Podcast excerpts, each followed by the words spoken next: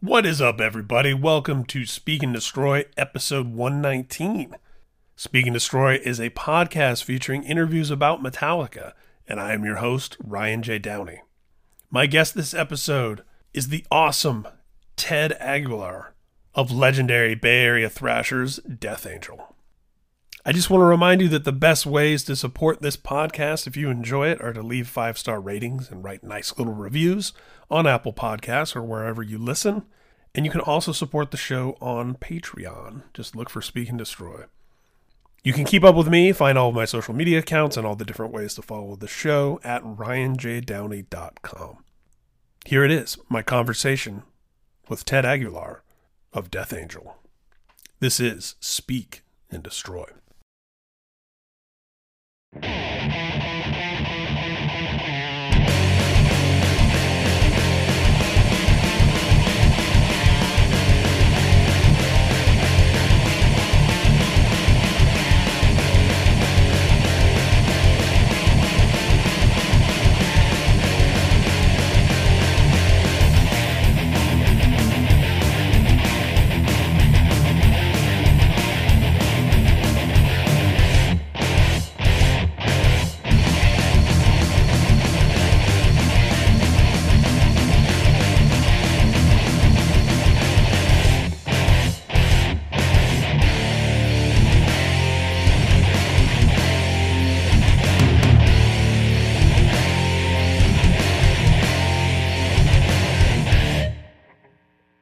The fun part of this is um, getting to know people uh, at all and getting to know people better and and it's just like a i mean really the genesis of it was as simple as metallica is always coming up in conversation and Dude, um, they're a household name. How could you not Yeah. bring up when it either comes to metal or rock or arena rock? They're just they're the band. yeah yeah it, it became a bit of a running joke with a couple of artists that i uh, was interviewing regularly for different things yeah. where it was like you know countdown until downey introduces metallica into the conversation Ah, Like, oh this it- reminds me of when it metallica did this or whatever you know and then i was like this feels like a podcast you know. you But know. you know what? Here's the thing. I was I was thinking about it yesterday. You know, I've talked with people. You know how they said Nirvana and grunge killed metal. I I I- don't think so because Nirvana what uh Nevermind came out in ninety. The Black Album came out in ninety one. So and i think more specifically it was hair metal that died and it desi- it died a, uh, a deserving death and yeah and i think i think nevermind was also 91 but i no, think it was ninety, I believe. but you but Let's- well let's- either, either way you can argue you can argue uh that both nirvana and the black album really just washed away you know all the poser bands Yeah. which yeah, but, was but necessary funny, but the Black Album launched them into the stratosphere, but shut the door on all the thrash bands. I think. yeah isn't that interesting Yeah, I wonder. I wonder why that is. Because yeah, because thrash certainly struggled in the '90s before hitting any sort of revival, You- and never got to those commercial peaks. Obviously, I I could give you my opinion on that. please. Nobody in the thrash band had a Lars Ulrich.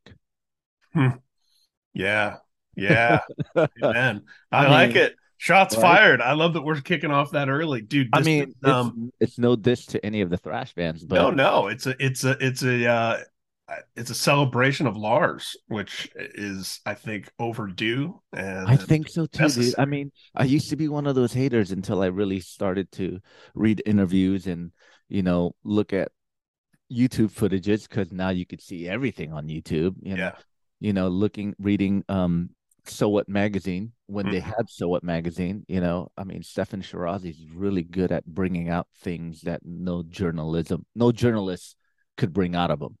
You know, and having to see the insight on that, you're like, Lars deserves a lot of credit, man. You know what I mean? yeah, And Kirk, you mentioned Kirk. Kirk is a big contributor to the thrash scene. I mean, he showed Gary Holt his first chord. Yeah, we Okay. talked. I was had the pleasure of having Gary on the show, and we spoke Yeah. about that very thing. He said, even to this day, the way he holds a pick is the way Kirk showed him to hold a pick.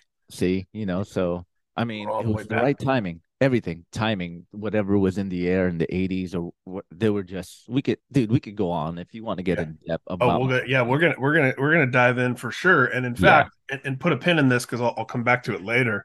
yeah. But uh, obviously, prior to you being being in the band, but certainly around the band, the first I heard of Death Angel was in a metal magazine, reading that Kirk Hammett had produced a demo The Kill as One demo. in the Bay Area, and that was that was the first.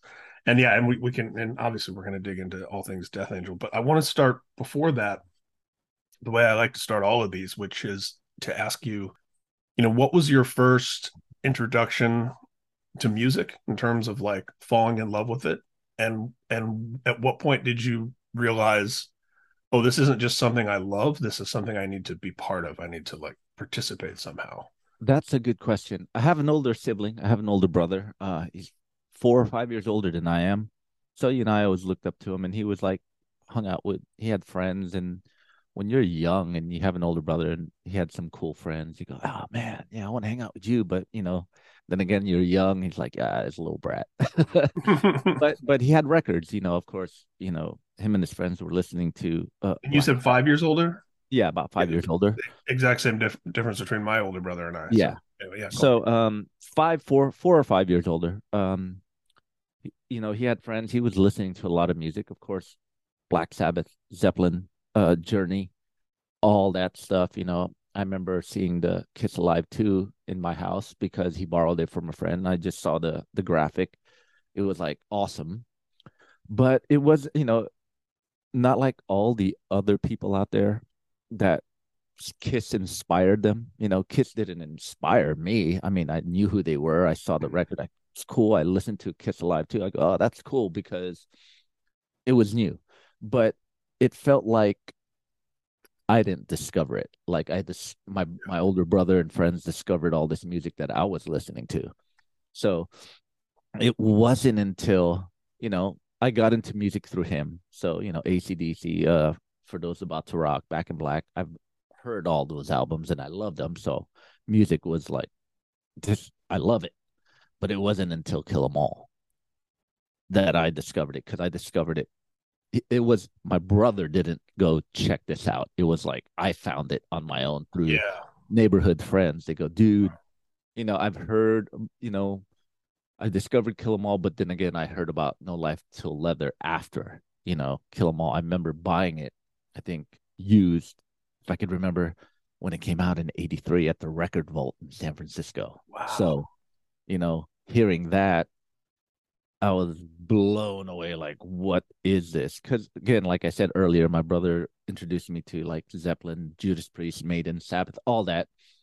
But when you see them, and he saw them all in concert, Iron Maiden, Black Sabbath, you know, all that. Those guys, they had this look and persona where it felt like it was impossible to reach. You get what I mean? Yep. Like they look like Theatrical, larger than life. You Larger know, they get on a jet and fly to a castle after the show. not only that Yeah. the stage setup you know they were playing Yeah. arenas and i was too young at the time to go see any of that show so you saw photos in magazines Hit Parader or Creem or whatnot and you saw these show like oh you, i hear stories when he comes back from a concert dude Dio had this dragon, this and that stage. and Yeah. Van Halen had all these Marshalls. They look cool. You see them in magazines. You're like, that's awesome, but it seemed impossible to attain. You get what I mean? Yeah. with Metallica, not only did the music speak to me, but they just look like regular dudes. Like, hey man, they're wearing the same thing I'm wearing. You know what I mean? A rock shirt, ripped jeans, messed up sneakers. They weren't doing all the the studs, you know, the this whole image thing. So from there on, I was like, yeah, that's it. Then from there, I was discovering Venom, Mercyful Fate, because they were talking about it. You see the shirt, Discharge, GBH, Misfits, any t shirt they were wearing. Who's that? I got to figure that out. So that's how I got into music. And but Metallica is the one that made me want to be what I want to be.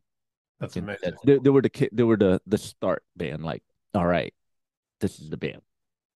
Did you have any awareness uh, early on that this was also a local band? Yes, I did. They go, dude, they're from San Francisco. And you're like, what? But then again, you know, 82, I was 10 years old at the time. Yeah. Um, I was too young to see any of that. I've, you know, I've Gosh, heard. I, th- I think we're the exact same age. Uh, Yeah. Um, born 72. Generation X, uh, 73. Okay, so we're basically the same age. Yeah. Um, I heard they were a local band. You know, all. Then my brother heard about it. Then his friends, the neighborhood friends, they were getting more into the extreme, getting away from the Judas Priest and all that. Even though they were still listening to it, there's this new thing coming around. So they heard about it. They were going to the shows. Like I remember missing out on 1985 New Year's Eve, Metallica, Exodus, Megadeth, and I guess Metal Church or something. Yeah. Uh, I'm, yeah. I'm, very familiar with that flyer. yes, yeah. my brother went to that, and I was like, dude, I want to go, but you know, I was so young. You know what I mean? My mom wouldn't let me out of the house. She was very strict. Of course. So my brother got to go, and I was bummed. And that night, I heard, I'm, I'm pretty sure, I don't know if Gary told you, but Exodus stole the, the show. yeah. From I've what I heard that. like Yeah. They killed it. But I was young. I was too young to go to that show, so I missed that. And I remember hearing stories of it. It was uh, Death Angel, Armored Saint, and Metallica Red Lightning at the Kabuki that same year. I was bummed I couldn't see that one. I've heard about it, but I was old enough to go see in '86 Metallica on the Master of Puppets with Ozzy Ultimate Sin. That was my first big concert. So, Yes. so when we get into the whole Metallica thing, Master Puppets is my favorite record because I saw him on that tour. Yeah. I do love Ride the Lightning. It's hard to compare, like, you know, which is the best one. It all depends. But for me, I saw him on that tour. If I would have saw him on Ride the Lightning, it might be a different story. You know what I mean? Yeah, and that gets into a thing that comes up often in conversation uh, for me, which is you know what I call time, place, and circumstance, where we're so informed by. I, had this realization literally twenty something years ago. I was having an argument with a, a friend, and uh, about uh, Slayer, and it was I was I was Reign in Blood, and he was Seasons Seasons, and I was just like, Seasons is a great record, but that's so I've never heard anyone say it's the best Slayer record. That's so strange. Of course, it's Reign in Blood. And then I realized in that conversation, Seasons just happened to be the first Slayer record he got. And I was like, oh, okay. Well, that, yeah. And then I've ever since then, I've been like, there's an element of time, place, and circumstance of of who you are Of when you encounter a band and, and how it strikes you and how it hits you. And Of and course. you I- can and once you get more immersed in music, you can kind of have this larger view of like, okay, these are the best Beatles records or these are the best Stones records, but this one's my favorite. I know this one's culturally kind of the best, but I like this one more because of what you know. I, I and I think it's really fascinating, uh, you know, for that reason. well, music speaks to you. You know what I mean? It, it speaks to people differently. Some people, you know, for reason that album just speaks to them better than a previous album, even though they're both killer. Yeah. Excuse me. And um, like I'm sure, like uh, I had this conversation. We had this conversation on tour bus. Like Mark and Rob are more Ride the Lightning guys because one, they played with them. I guess maybe Yeah. they played with them. They were there when the album came out. They saw the shows and whatnot. But I didn't get to see Metallica until Master, so I have that connection to that album.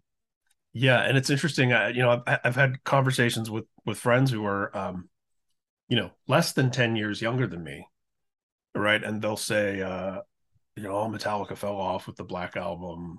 You know, Justice was their best album, and I'll say, for my group of my small little group of metalhead friends, my exact age and a little older, they were all disappointed in Justice. What? That's insane. No way. No, no, no. You know, and it's just like, dude, it's all so much of it is, you know, because at, at that point, a, a lot of uh, my friends around the time Justice came out is when they were discovering death metal. And so Okay. for them, it was kind of like, ah, thrash is weak. You know, Gotcha. everything was all about Morbid Angel and Ugh, gotta whatever, get to the you know. extreme. But you know what? I as a Metallica fan, I never, you know, after the Black album, I gave it a break. But you know, when Justice came out, I liked it. It didn't. Tr- the production didn't trip me out like as much as it did other people. I I said, "Whoa, this sounds different," but I was mainly listening to the songs. You know yeah. I mean? And Dyer's Eve is a top 10 Metallica song for me. And obviously that's on. I, I loved it. I mean, but I'm also, you know, I was uh, in the 90s, um, the uh, load reload defender in my uh in my group of friends. So it's know, funny had with that. load and reload. Um, and this is my opinion. You know, um, when I listened, when I when load first came out, I saw the photo. I go, oh, that's a trip. I Yeah. put it on. I couldn't vibe off it. It didn't suck, but I just maybe mentally I wasn't there. Maybe I was still kind of stuck in the Black Album era, like hoping they're gonna release something like that. So same with Reload, you know. But after many years, I went to revisit those albums, and I, I think there's there's good songs on it. They're not strong albums, but there's great songs. I think as I got older, I gave it a chance. But as a fan, I'm not into it. But as a musician, I respect it. that that's a great position to have. And and yeah, I when Load first came out, yeah, I, the Until It Sleeps music video was my first exposure to it. And yeah, that was like, whoa, this is like Yeah. a Nine Inch Nails video or something, or It Depeche is. Mode or what, you know, which are bands I, think- love. But it was like, you know, um, and I what put me off the record for a long time was "Ain't My Bitch" being the first song. Dude, that's my favorite song the off the song. record. wow, that's hilarious. I could that was I literally just couldn't get past it. I was like, what is this? And then I went back to it, but it, it didn't take me long though, maybe about a year. And um and again, you know, Outlaw Torn and Bleeding Me, those are to me, those are just, you know, those are the songs I send people to yeah. that maybe dismissed the records at the time and haven't revisited. I'm like, go go listen to this song, the Outlaw Torn. Go listen to this. I think Outlaw Come Torn's later, good. you know? Bleeding Me is good. Until It Sleeps and Ain't My Bitch. Hero of the Day, man. I mean, ah, I, I'm, I'm not into it. You know what I mean? Isn't it weird I'm that it kind of turns into a Ride the Lightning song at the end? Yeah. But, you by the time it- you get there, you're like, what? it's like I said, Yeah. I, I don't think music, I don't think the music sucks. It's just some songs I'm not into. It's Fair enough. the, the first five albums, I mean, people go, yeah, they were great. Don't get me wrong. But that era is gone. I'm glad I lived it. I'm glad I bought the albums when it came out in that era. I'm glad I saw them from Master Puppets on. I wish I would have saw them kill them all in that era. But it's gone, man. You just gotta. I, I accepted it. You know, at first as Yeah. a fan, I'm like, that sucks. But dude, I'm glad I lived it. It's it's that era's done. This era is here. Enjoy it for what it is. If you can't get into it, move on. If you're into it, cool. If not, it is what it is, man. And I've come to understand that, you know, most bands, with the exception of, you know, ACDC, Motorhead, that are that are great at uh, you know, repetition, Yeah. figured out a way to make that cool. Most of the great bands that I truly, truly love, you know, Metallica being at the top of that list, have different eras. And eventually you have a, a catalog where you can look at these different eras and and um I love that with an artist, you know, where you can sort of chart an evolution and, and look at these chapters in time, but you don't necessarily understand that that's what's happening in the moment as it's happening. It kind of takes that benefit of hindsight of, oh, here's this catalog of of Exactly. albums. Kind of you know, Exactly. Testament's a band like that. I think there's different Testament eras. You know, Yeah. there's different. I mean, yeah, there's a lot of great bands, and I, you know, I think the Beatles are kind of the gold standard of that. And it's it's really crazy when you think about all the different eras the Beatles had stylistically, aesthetically, image wise, and then you remember it was ten years. all of that was packed into Yeah. 10 years you know what metallica or u2 or somebody packed into 40 But you don't know that until time passes. yeah And you, you you look back, you know. So like I said, as a fan, I didn't get it, but as a musician, I respect it. yeah So, i you love know, not only musically, but how they run their band. You know, it's very Oh, inspiring. Yeah, that's a that's a that's a whole conversation in and of itself that I think is the most. Uh, you know, by and large, m- any you know most rock bands of any subgenre, you really can't go wrong if you ask yourself what would Metallica do in this situation. Dude, Whether it's how to sequence an album, yeah. whether it's uh, i mean just down to any any side of the business side the creative side the uh, yeah and obviously it's it's been lars in the driver's seat for that and even the load reload uh image era that is you know often maligned where james kind of took a step back and said i'm going to let lars and kirk lead Yeah. what that record cover is going to look like, what the band photos will look like. Uh, one could argue, I mean, a lot of their peers disappeared commercially, and whatever foresight, whatever attitude, whatever mood, whatever interests Lars and Kirk had at that time that they put in the forefront and had headlining Lollapalooza and whatever, it worked. I mean, Yep. did did Load sell 10 million in the US like the Black Album? No, but it sold five. you know, like that's still when a lot of their peers weren't. It's cracking for 100,000. them to be relevant. Yeah. You know what I mean? I, um, dude, I mean, people think they sold out. I, I get it. Like again, I said I get it, but I kind of um with the load era, I kind of maybe this is a wrong analogy, but I'm gonna say it anyway. It's like Kiss. Everyone loved Kiss with makeup. Yeah. Oh yeah, Kiss this and that, blah blah blah. As soon as they take the makeup off, no one liked them anymore. You get what I mean? Yeah. But they had to, they had to evolve, or else if they would have kept going with makeup, It was diminishing returns. And they had a resurgence when they took the makeup off. It gave them a new kickstart. And, uh, exactly. yeah. And it's funny. uh, my- And I think Vinnie Vincent wrote some of their best songs.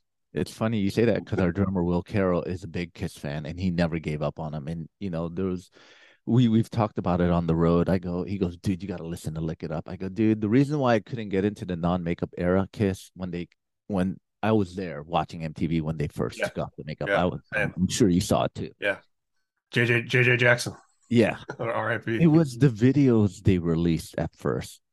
I Mm. couldn't get into. You know, like lick it up. Yeah, it's all right. You, mm, but they had killer songs on that record. Yeah. You get what I mean?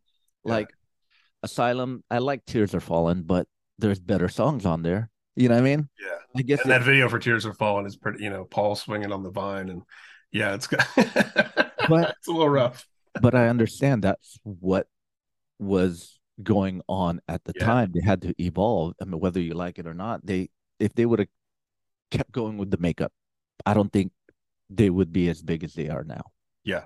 Same with Metallica, they had to evolve. And even before, right after Justice, we've read it in interviews, it's documented. Lars said himself, We got to write shorter songs. We want to, we've done enough of this. Let's do something. Let's, let's keep Metallica, but the meat and potatoes, and hence the Black Album. I don't think a gun was pointed to their head by their label and said, You need to write some radio songs. Never. They did it on their own. So, I think the only time that ever happened was the song Escape. And that was on Ride the Lightning. Dude. it was the only time the label said, you got to do this. And they're like, we'll try it. And then they didn't play that song for decades. they only played it once. Yeah. Yeah. But you get what I mean? Absolutely. I don't think they were ever driven by that. And it, and yeah, and also it's like they had reached the top of the mountain with uh, you know, long epic songs packed with dozens of riffs. And it's like you go from you come out of Justice where every song has like, you know, 137 riffs in it, and then you get Yeah. Enter Sandman, one riff.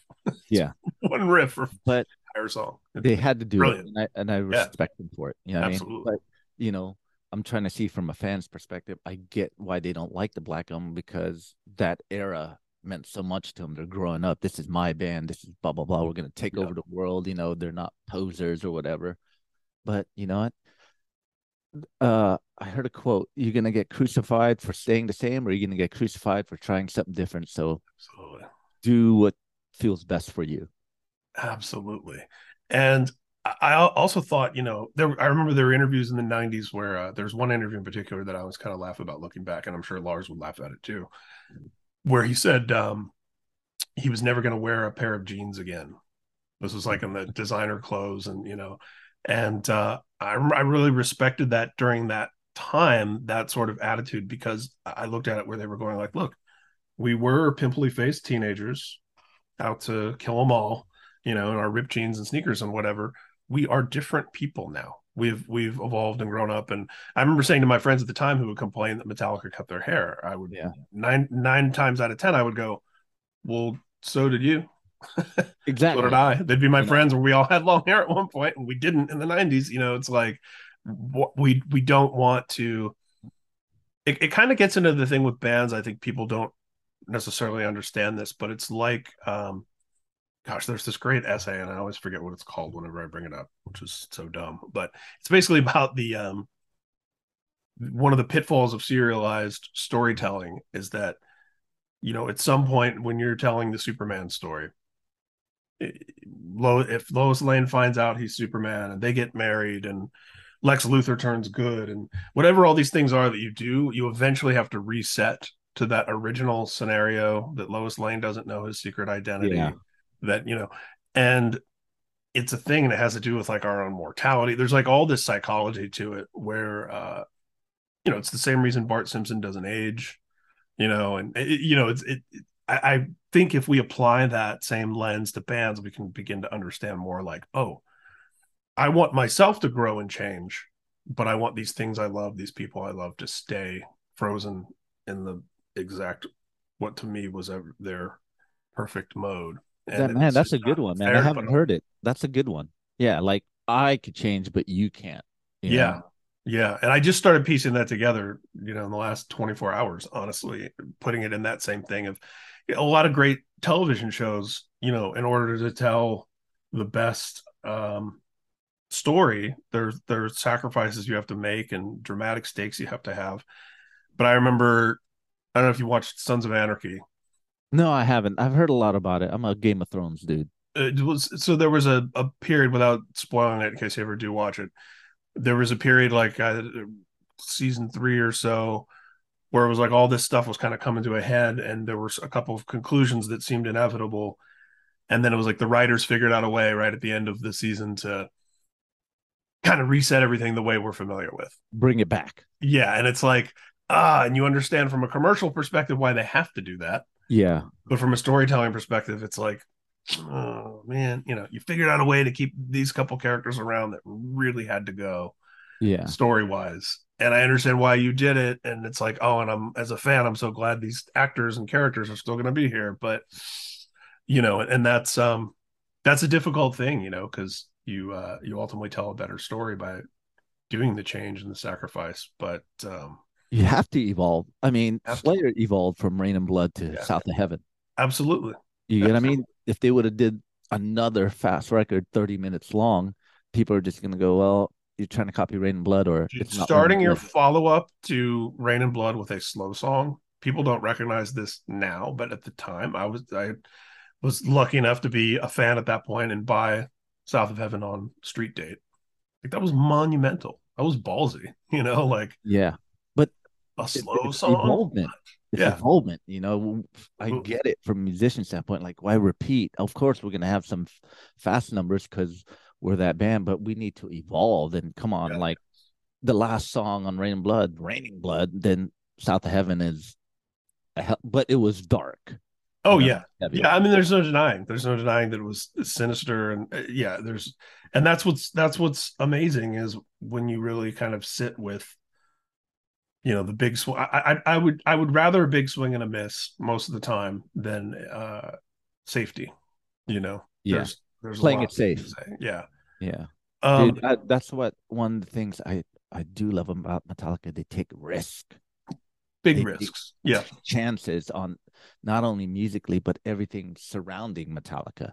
Absolutely. I mean, you know, people go they don't give back. They give back a lot. insane. I mean, it's it's insane, and this this is actually, uh, and and, and I want to go back because I, I want to dig into your please music and stuff, but I but I do I this is something I've been dying to get into with someone because I haven't taped an episode since it happened, but when this new Metallica record was announced, there were a couple of people in the metal industry who started popping off on social media saying I hate when Metallica puts out a new album because it, it, essentially sucks up all the oxygen from all the other bands. Right. This is uh, one less opportunity for a magazine cover or for a feature on a website. You know, all the websites are just going to write about Metallica, Metallica, Metallica for the next two years. And that's so bad for everyone else. And I was like, and it's funny, I'm at some point going to have um, my buddy Ben, who was, you know, one of the guys who started and used to own Metal Sucks I'm gonna have him on the podcast soon because one of the things him and I were talking about was like, dude, it is 100% the opposite. When Metallica is active and has a new album cycle going, it is the big wave lifting all the ships. It is uh, a sigh of relief for all the metal sites that they're gonna make their bottom line and get the clicks that they need and be able to have traffic and pay their bills uh, because they know that you know Metallica, Tool, Slipknot. There's like a handful of of bands that you put in a headline that and that drives people to these sites to read about all these other bands so that's just even the economics of it it's it's really sure if if there were only if the only places to get press were a couple of print magazines that have x number of pages that argument would hold but in today's sort of long tail world where there's an infinite amount of opportunities and places and Spotify playlists and whatever, mm-hmm. having a Metallica song in that kick-ass metal playlist alongside your song is great Yeah. for your song. It's You know, great. And- But that's to say nothing of going all the way back to like you were saying, you got into Kill 'Em All, you loved it, and then because of the t-shirts they wore, the interviews they did, you discovered Venom and Mercyful Fate, and and uh, you know I have a Misfits tattoo. I, I'm a I was in a Misfits tribute band for once upon a time. I'm a all of my love of Samhain, Danzig, Misfits is because of my Metallica fandom You see what I mean? Cliff Burton's tattoo, because of you know it, it you know go and go all the way down the list, you know, to whether it's Diamond Head or Anti Nowhere League or Budgie and, and that sort of stuff, all the way through, you know, take and and uh you know I, I kind of was debating this back and forth on on Twitter with someone who was who was pretty vocal uh complaining about Metallica putting out new stuff and it's sucking up the oxygen.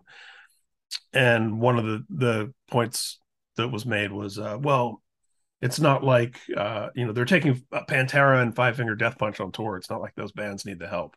And i'm like just a few years ago they took bokassa on tour a band you know from scandinavia that had never left their country. You know what i mean? It's like Yeah. lars just happened to hear them. I think they might have even been unsigned. You know it's like so you can't uh you certainly can't accuse them of not lifting up smaller bands and promoting Yeah. them and pushing them. And I, I can't think of any other notable notable you know commercially successful band that has done so much for so many other bands Yeah. consistently from day one all the way through i mean who puts out a double album of covers you know that i You know, mean i would assume I'll- king diamond and hank shermann are probably paying their mortgages from being on a multi-platinum Oh, totally, album dude. Totally. as songwriters you know I was talking to we had this I had this discussion with a, a friend you probably know him, Brian lou yeah Um, Brian. And he was like begging him to come on for literally five years, and he always says he was going to, and he still hasn't. He- we had a talk. He goes, Hey man, what Grammy what Grammy award winning band plays Mercyful Fate? right, right, yeah, go, yeah, you're right. You know what I mean? So I mean they do a lot for bands. I get the argument where people go, they took five finger death punch and this and that, all this. And I thought about that. Maybe it's because they're relevant. I don't know. Whatever reasoning behind it is, it's Yeah. it's their call, but they also took out bands like um dude, they just played in Florida for Marsha Zazula and Johnny Raven. with Raven. Yeah. They could have picked any band, but they did that. any band, a an underplay that's going to sell out in one second. They Yeah. can put anyone on that they want, and they, They put Raven on. They could do it themselves. That just happened. Raven. That's Yeah. fresh. Yeah, And you know, I Absolutely. mean, so you know, we we could have this argument, we could talk about it. You know, at the end of the day, dude, I'll still defend them. You know, it's hard to turn Always. your back on them since you've been a fan since the first record. yeah, I and may that- not, I may not agree with what stuff they've done, but I respect it. so I want to go back to young Ted. And Yes. getting into Kill 'Em All, and uh, and and like you said, I mean, it's so important. One of the most important things about Metallica is a lot like punk rock and hardcore, uh, you know, which I discovered hardcore after getting into thrash metal. But it really brought that immediacy and that that accessibility and that the barrier between audience and artist really fell to where, and especially by by the time I was going to hardcore shows where bands are playing on the floor in like Yeah. a VFW hall, and you're literally right there. But the idea that you would see, uh, you know, people in bands who looked like you, who who uh, sometimes were closer to your age, you know, it really changed the way that you looked at it as something you might be able to do yourself. What were your first steps? Because obviously, I mean, you were 10 years old at that time, but yeah. what, what were your steps to eventually picking up an instrument? And Oh, playing uh, again, it all I, I I credit everything to my older brother. Like, um, you know, he played an instrument. I wanted to play an instrument. You know, I've heard Metallica. I wanted to learn to play the song. So I've you know just fiddling around, learning power chords and trying to figure stuff out. You know what I mean? So I was jamming on a lot on covers. You know, I played with him. I played with some friends, just sitting in the house, just learning Metallica songs and all the other songs. But here's a side note: it wasn't until Death Angel I go, I want to be in a band because, of course, the age, Yeah. and Filipino. You know what I mean? I, I Yeah. looked at it as like, wow, they're like my age and they're out there playing gigs where Metallica's like made me want to play an instrument. Like I want Yeah. to learn songs and hopefully down the road start a band or whatever. But hearing about Death Angel, like the Kill as One demo, because of that connection with Metallica, like Yeah. Kirk's producing this band comprised of all cousins, Filipino heritage. Yeah. Young. And Young. Like how old was the Young. young. was it the youngest member on the demo? What? 13? 12? 12? Yeah. So Uh, yeah. seeing that, hearing about that, like Death Angel, Kirk Hammett produced the Kill as One demo, and then you start reading about it and seeing photos. You're like, dude, I gotta check this out because it's the Metallica connection. You know, Yeah. Uh, anything 100%. connected, anything connected to Metallica. Again, I'm gonna go back to Kiss. Like, was it Gene Simmons produced Black and Blue, and that people go, dude, Black and Blue, Yeah. Simmons, you know, all that stuff. And before our time, his involvement with Van Halen early on. you know? Exactly. So you know anything Metallica related, I was into. You know, like I know um James produced Piranha's demo. I Yeah. think it was Piranha or Laughing Dead. Wow. Paul Baloff was in that band. You know, there's this whole connection, and I I don't think, think I knew that until right now. yeah, It's rare I that I think, learn a new Metallica fact. uh, it, it was either Piranha, which is Paul Baloff's band, or Laughing Dead, one of the two bands. Of James To look it up. produced the demo, and was it? I think Kirk did. Not he did the Kill as One demo, but he also produced Blind Illusions, The Sane Asylum, I believe. So there's all this Metallica connection that made me check out. So and Yeah. I discovered Death Angel through that because of Kirk producing their demo and how young they are. But I'm, I'm like, oh man, they're young. I want to be in a band. Yeah. you know, I could do it. If they could do it, we're the same age and they're out playing gigs. Anyone could do it. Mm, one So- one of my favorite thrash bands of all time is Sanctuary, and I love them growing up in high school and everything. And then as I became a journalist, some of the early articles that I wrote for like Metal Maniacs were about Nevermore, and so I got to know Warrel and Jim a little bit as a journalist. And then uh, late '90s, early 2000s, I was in a band, um, and we toured with Nevermore, and uh, and then fast forward, you know, 15 years after that. Zeus, the producer client I've managed for the last 10 years, um, ended up producing Sanctuary's comeback records and then uh, ended up doing uh, this uh, record of um, old demos and stuff. And it all goes back to reading in a magazine that Dave Mustaine was producing a band called Sanctuary. That's right. I heard about was- that. It, it all just starts, yeah, the same thing. And that's that, of course, is even going back to the Metallica family tree. Yeah. So I mean, for me, I mean, a lot of people probably older than me, or it depends. A lot of it dates back to them for Kiss. For me, it's Metallica. Yeah. So So, um, so how did you? Was it metal magazines? Was it locally? How did you first become aware of Death Angel? um Ron Quintana, Wow! Again, the Metallica family. Metallica family, and plus friends around, you know, the Yeah. neighborhood who was into that scene because, you know, born and raised in San Francisco, you had like Ruthie's Inn the Mab, the Stone, all this stuff, which I again I was too young to go, but people would tell me about it, or they'd Yeah. bring back a magazine from the rec the record vault, or you know, yeah, I know a friend who knows Ron Quintana and they gave him this magazine and he gave me this magazine. I'd be at their house reading it like it's Xerox copy. You know what I mean? Like, oh, this is what's going on in San Francisco. And you just hear the stories. You know, I've heard stories like, don't go to an Exodus gig, it's violent. And yeah, amazing. Metallica just played the Mab last night under as the Four Horsemen. You know, I've heard that. You know, I've I've heard all these stories and read about it. And I remember listening to KUSF early in the morning, you know, Amazing. just trying to stay up late and you hear all these things and you just meet people who know people and you know the thing like yeah my friend roadied for that this band and no Yeah. way and i heard about this so everything was through word of mouth and i did remember reading um metal mania about it So what was your first band experience of your own, as far as just you know jamming with people and it's it- it it's it's funny my first band that i played in was with our drummer will carroll. I met him when i was 15 in Wow. high school. So the story goes so he he mentions it and i i vaguely remembered which is kind of true like i grew up in san francisco. I went to a catholic school for eight years and you know i i had a couple of friends who were into metal, but they weren't into metal the way I was into metal. I wanted to start a band. Like, dude, I play guitar. Why don't you play drums? What, you know, just trying to get it going. But they were into it, but they grew out of it. Hmm. So when, when I left, graduated eighth grade into high school, I, I made it a point not to go to any San Francisco schools because I didn't want to be around people that I just went to school with.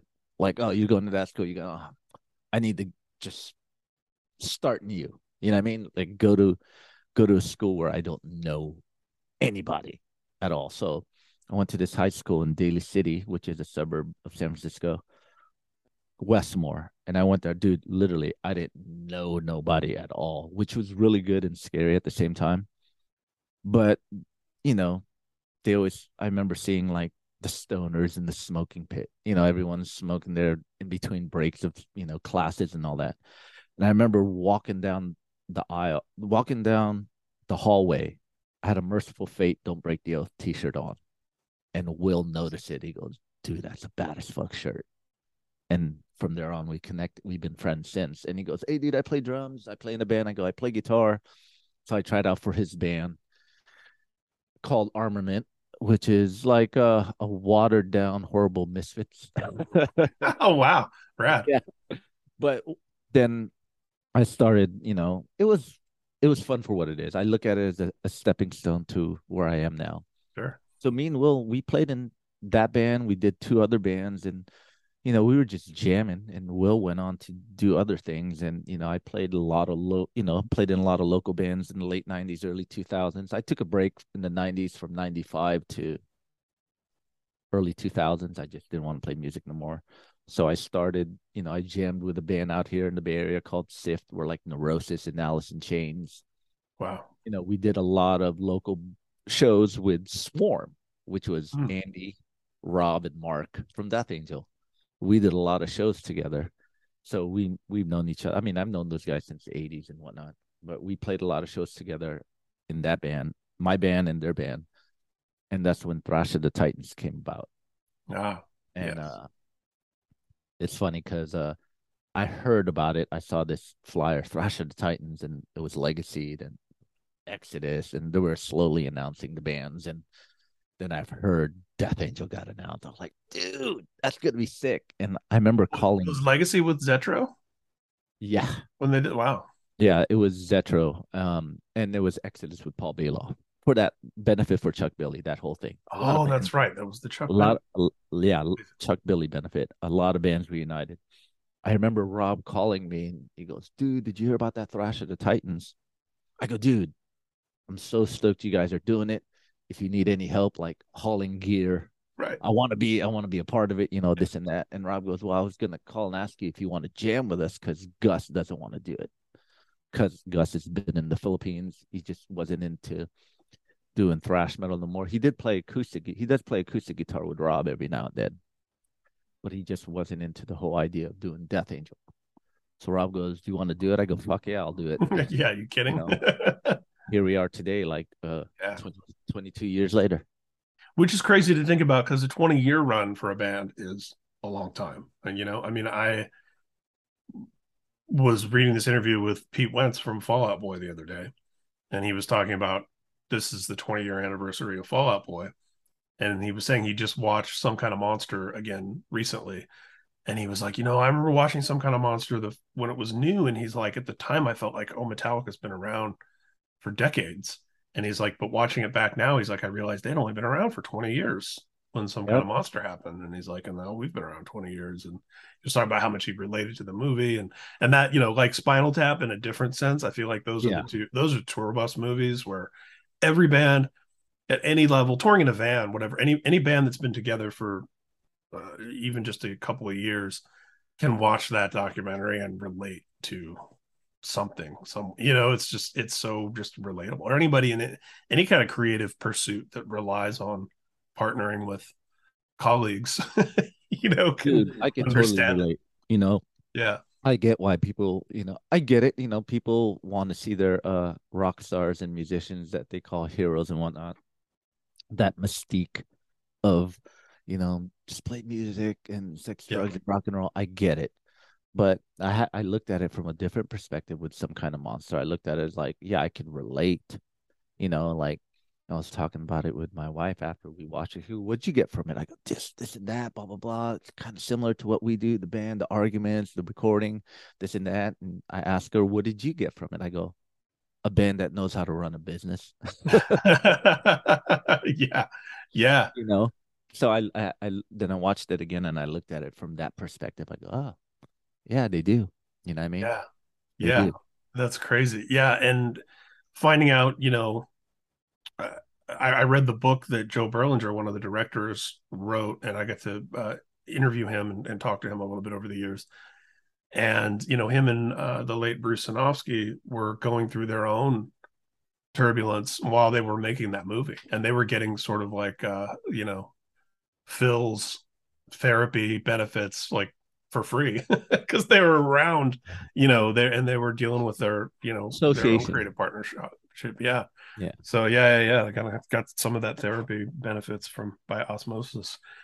Uh yeah, my so my Death Angel fandom extends to 100% learning about them via the Kirk connection. And I didn't I didn't get a hold of the demo, but I read about the demo, you know, before uh, the Ultraviolence was out, and this was I mean very early thrash days for me because I remember the Ultimate Sin tour came through Indianapolis to Market Square Arena, but I was just a few months away from discovering Metallica.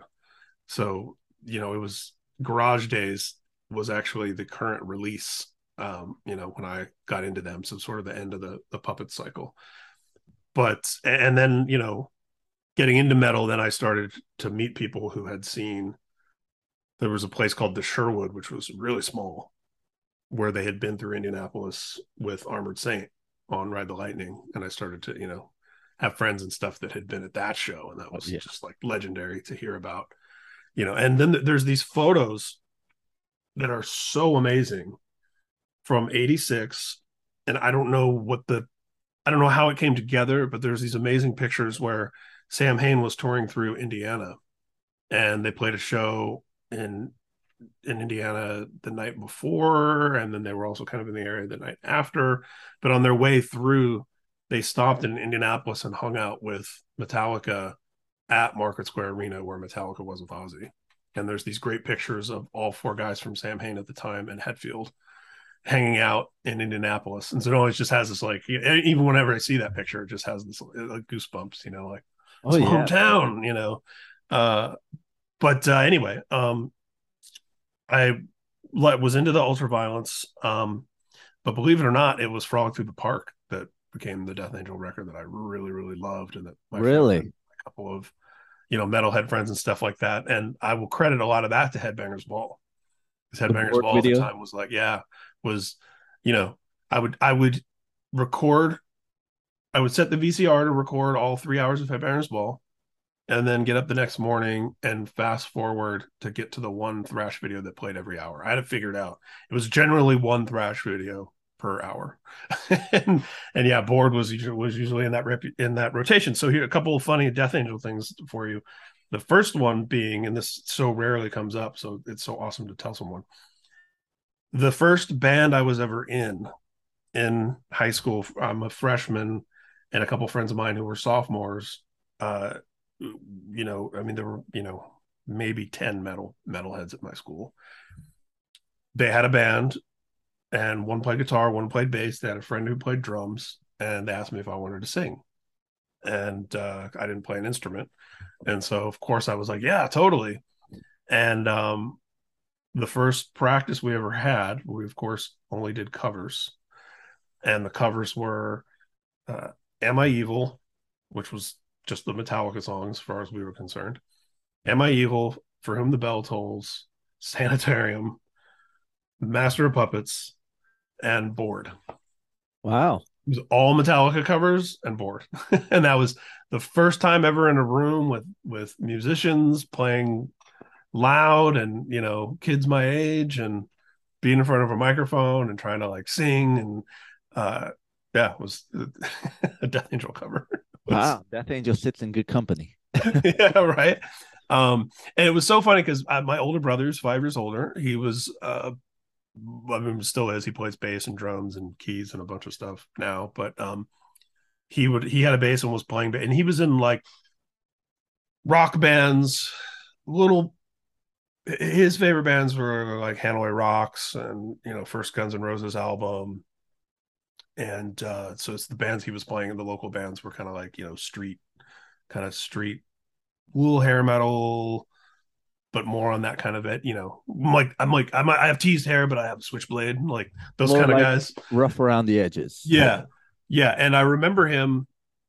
I was in my room. I had my my note notebook, and I was listening to Master Puppets on cassette, and I'm writing lyrics down. I'm trying to get ready for this like band practice, and uh, I told my brother what I was doing, and, and he gave me some of the best advice I've ever gotten in my life he was like, because I'm obviously I was insanely nervous and I didn't know these friends that well yet. Yeah. And uh, my brother was like, "Hey, just so you know, when you meet up with your buddies tomorrow, it's not going to sound like this."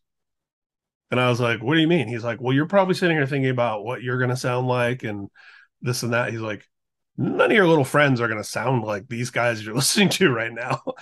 And it was so like it was the best like thing anyone could have said because it totally was like, oh, right. And obviously he was right. I mean, they sounded fine for you know 15 yeah. year olds, but um it was just a great sort of like, oh yeah, you know, and it's great life advice because it's that thing where like, you know, you go into social situations and you think everyone's looking at you, everyone's listening to you, everyone's studying your insecurities and flaws and whatever, and then you you can relax when you remember like, no, that's what everyone else is thinking right now too. Yeah. No one, no one's yeah. looking at me because they think everyone's looking at them. you know, it's like good advice. Right. Yeah. Uh, and then we, my good friend, who's still one of my close friends, Matt Reese, who was the bass player in that that first band, first couple bands. Um, him and I saw Death Angel. I, I don't think it was Act Three yet. I think it was touring for all through the park, and um, at the Arlington Theater in Indianapolis, and it was an awesome show. And uh gosh i yeah it was definitely frolic through the park because i had a frolic through the park shirt that i bought there that you know i i wore out basically. Was that with rigor mortis? Yes and gosh it's so funny because i was just about to say i don't remember who opened and as soon as you said it i knew and then matt reese my buddy was into rigor mortis. And i got everyone from the band to sign my ticket. It's the only time i can remember doing that oddly enough. And I got to you know spend a good I don't know five minutes um, talking uh, with Mark, which you know when you're 15 and I hadn't been to that many shows yet. That that was that had to have been within my first like 10 shows, and uh, he was so cool and so kind and like just you know you know, it was a, I was still at that age and I'm in, I'm in Indiana, right? So it's like, yeah. you know, this is, I mean, he's a rock star. Their Death Angel were rock stars. And never mind that it's a thrash show and what, you know, some small venue or whatever. To us, it was like, it was like a, it was a guy from MTV, you know, I, this guy's on Headbangers Ball. This guy's in every magazine I read. This guy's friends with Metallica, yeah. you know, and like, um, and it, it it goes back to that thing that you encounter in in our industry over and over over the years where it's like this was a quote I just heard actually yesterday that was attributed to a comedian but the quote was you know I can I can spend 5 minutes talking to somebody and have a fan for life or I can spend you know 30 seconds blowing them off and lose a fan for life yeah. And, and it's it's so I mean, you know, everybody has bad days and sometimes, you know, there's I don't fault people that are that don't give the best impression in every situation and no no one's wants to be bothered with their family at a restaurant or whatever. Yeah. But having yeah. said that, those little memories like remembering, oh, the singer from Death Angel was so cool and not only signed my ticket but like spent 5 minutes like talking to me. It was just like, you know, love Death Angel forever after that dude I, I, I get it man. I, I, I totally get that. I, i've had those moments uh a couple of moments with uh, metallica dudes. You know what i mean?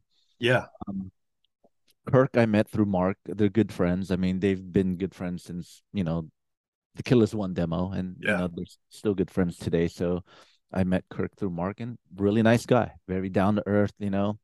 But you know, I fanboy out inside, but I just look at it. It's like, right on, dude. yeah, yeah, yeah. Of course. Cool. Yeah. You know, Yeah. he, he's a big supporter of the band. Um, I could tell you a couple of stories. Like uh, I have a Jason Newsted story and a, a James Hetfield story. Please. When Jason Newsted joined the band, it was what uh late '86, early seven, you know, '87, right before, well, you know, like right after Cliff's death. Jason used to frequent a lot of the thrash shows in the Bay Area, and at at that time, a lot of the local thrash bands would go to all the shows to sell tickets. You know, pay to play. I'm sure you're familiar with the pay to play bands. Blah blah blah.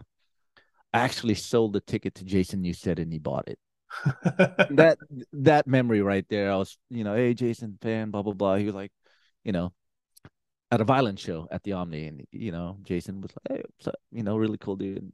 Hey man, love selling tickets for my band. Hope you come out to the show. wow. He actually bought a couple tickets. He didn't show up, but he bought a ticket, and that's a a memory that I respect Jason for. you know, Yeah, and the fact that he didn't show up even tells you that he was buying it to be cool. That's how I Yeah, look at it. yeah. You know, that's the story, dude. Yeah. Jason bought, you know, this and that. No shit. You know, so yeah, of course he didn't show up. He was probably on tour or he just did it to be cool. And I don't care. You know what I mean? The That's such a classic Jason Newsted story too, because you know, like we're talking about these bands where like of the people, you know, Metallica, Metallica looked like they climbed out of the audience and got on stage, and then Newsted was like the ultimate. yeah. He was in a Was. smaller band and he was a fan of Metallica. Now he's in the band, and I feel like the whole 14 years he was in the band, he had that relationship with the the audience, with the fans, as like he's like our ambassador or something. You know, like Exactly. I mean, as Metallica got bigger, like James, uh, Kirk, and Lars just seemed to be unreachable. Where Jason kept one foot, Yeah. on the on the scene and one foot in the Metallica world. So he he it felt like he was still a bit street. You get what I mean? Yes. Yes, and So- he and he would wear, you know, and keeping those traditions alive. He would wear a Sacred Reich shirt. He would wear an Atrophy T-shirt. He would, you know, Violence, or violence. you know, yeah, I mean, just like uh James and Lars would wear Diamond Head or GBH. He did it for you know the bands that he loved. So yeah. it felt like Jason was more reachable than all the other all the other three. and his thing was always like, you know, first one in, last one out. Like, yeah. So I respected him for that. For that, like, hell yeah, I'm down. It, it kept me liking Metallica more. It kept me attached to it. Yeah. get what I mean? right. So- And it, and it and it goes back to that thing. I think it was Artie Lange was the comedian who said it. Right, like Jason could have could have blown you off or been having a bad day or or whatever, and that could have really dampened your fandom. And Yeah. instead, he took 30 seconds to be cool and go out of his way to be cool, and it just made you love the band. yeah. by That's so that's that's my Jason story. My James story is I like this one, man. Um Death Angel was recording our second comeback album, Killing Season. We were recording at Studio 606. Killer record, by the way, and Thank Killer you. Studio. And Yeah. you know, Nick Raskulinecz produced Mhm. it. And uh Dave Grohl studio. We met Dave Grohl and Taylor Hawkins. Cool dudes. Cool dudes. They were they were just in and out. But that connection came from Danko Jones because Danko was recording with Nick down there and Amazing. And Nick's been a fan and goes, dude, and we were about ready to record a we were ready to record our record and Nick had some time and the studio had some time. So it all worked out. We record at six or six. And at the time we were just flying back and forth to do our parts. You know, like I was flying in to do mine and um and our bass player Dennis Pepa was flying in from Hawaii. So we were gonna meet at Burbank Airport. You know, okay, go to the studio together. Mhm. So I was at Oakland Airport, um, waiting for my flight early in the morning, and I was lying there at at the gate. I, I fell asleep. I realized I woke up. I didn't want to miss the flight or whatever. I see James Hetfield. I was like, "The fuck, James Hetfield!" Like he was just, you know, looking at the screen. I was like, "Oh, I wonder what's he doing." Then I realized he's on the same flight as me. I called my wife. I go, James and I are on the same flight. And she goes, Why don't you go say hi to him? I'm sure he knows who you are. I go, I am not going to do that. I'm not going to draw attention to that. You know, I'm, I'm Yeah. pretty sure he just wants to get in and out. You know what I mean? So he's in And that is one problem you can create for somebody because then you, Yeah. and this is something I heard Louis C.K. was talking about, where he was like, if I take a picture with somebody at the airport, then all the people in the terminal look around and they're like, "Who's that?" And and, and then Yeah. he's like, and then all of a sudden people are looking me up on their phones, and they're like, "Oh, I know who that guy is," and he's like, and then they're gonna get a picture with me. They're not even a fan. Yeah. They just know I'm famous. I didn't want to do that. Yeah. You know what I mean? So Yeah. of course he's in when they're flying Southwest Airlines, he's in group boarding group A. I'm in boarding group B. he gets on the plane. And I was walking onto the plane, and mind you, I had a sweatshirt of a metal band. I don't know if you heard of it called Nemec. They're from Denmark. Yeah, yeah, yeah. yeah. I had that sweatshirt on, you know. I was walking, and James goes, killer sweatshirt. And that left the door open for me right there. I was like, I leaned over, James, Ted from Death Angel, nice to meet you. He goes, have a seat. oh, come on. Seriously, dude. Seriously. he goes, You want a seat? Have a seat. It was a middle seat. He had the aisle, you know. So I sat down and I tr- very nice dude. Very nice dude. I did not want to talk about Metallica at all. But he did ask, Where are you going? I go, Oh, we're recording in Northridge, a record. I'm going down to do some tracks.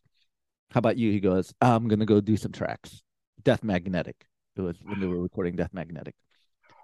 But I'm, I'm, you know, he he's heard it all, right? We're gonna tell the, But, but but by the way, how great is it that you had a lot of ammo, so to speak, conversationally? Like you are you were going you were working on a Death Angel record. You were Yeah. going to Girl's studio.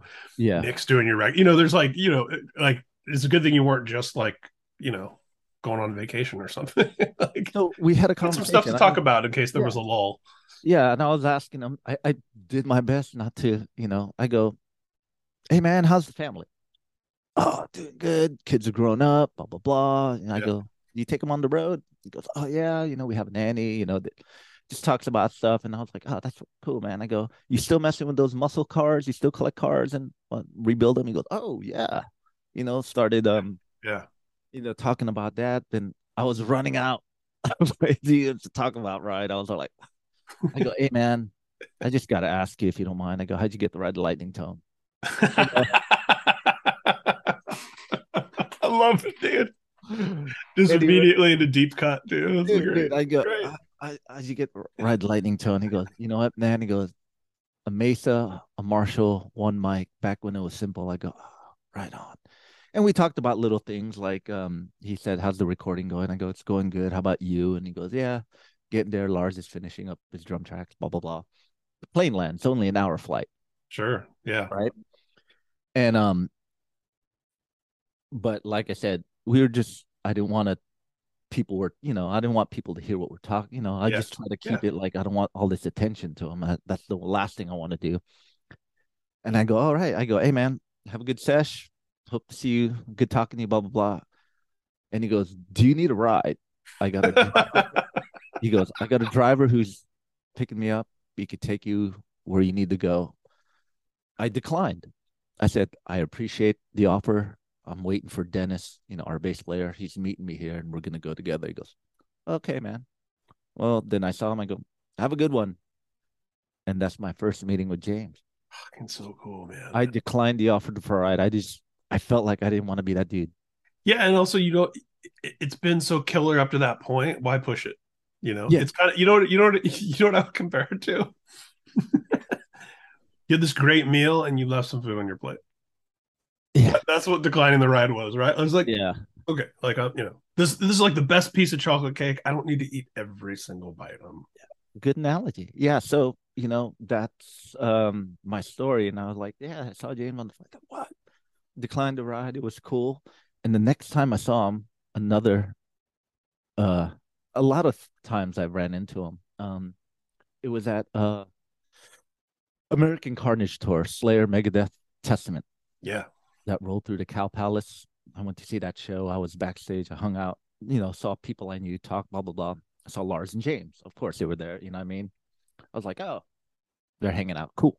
But I was just talking to people I hung out with. And I was with my wife at the time. My wife goes, I think that was the show where Lars told Mustaine to put Hook in Mouth in their set. I think so. Did I think so. Yeah. Um, I was with my wife Trisha, and she goes, "Oh, you gonna hang out here?" I go, "Yeah." I go, "I'm gonna hang out with so and so, some friends." I was just, so she went, hung out. I was by myself for like a little bit. I I leaned over, I saw James, and we made eye contact. I just waved. And he told his entourage, hold on one minute. And he comes over, gives me a hug, goes, How are you? I go, I'm doing well. How about yourself? You know, we chit chat for a little bit. And he goes, Yeah, I came to check out the show. I go, Yeah, I want to check it out. seems pretty cool. You know, just a little chit chat. Then I saw like all these people call, trying to call for James. I go, I guess your presence is wanted over there, bro. And he goes, Ah, all right, man. It's good to see you. I go, Good to see you too. And that was it. Left it at that. Fuck, man. So cool. So yeah. Yeah. So it was, you know, it was really cool. I just just leave it at that, man. You know, he's a nice guy. You know, he's just just a normal dude, but the only difference is he's the front front man for Metallica. Yeah, he's just some guy who changed all our lives and music. Yeah, but ever since I met him, you know, ever since my encounters with him have been really cool, and I just keep it short the way I want. Yeah. I, I kind of want to keep it that way. Yeah, and un, and understandable, uh, dude. Uh, absolutely. And yeah. you know, I never a, met Lars though. I never met Lars. Me neither. Yeah. And it's so interesting you said that because um, you know, it's such a gift doing what we do and getting to have any connection with people who who make art that has been meaningful to us, just just yeah. as it is meaningful for them when they get to you know the same sort of opportunities.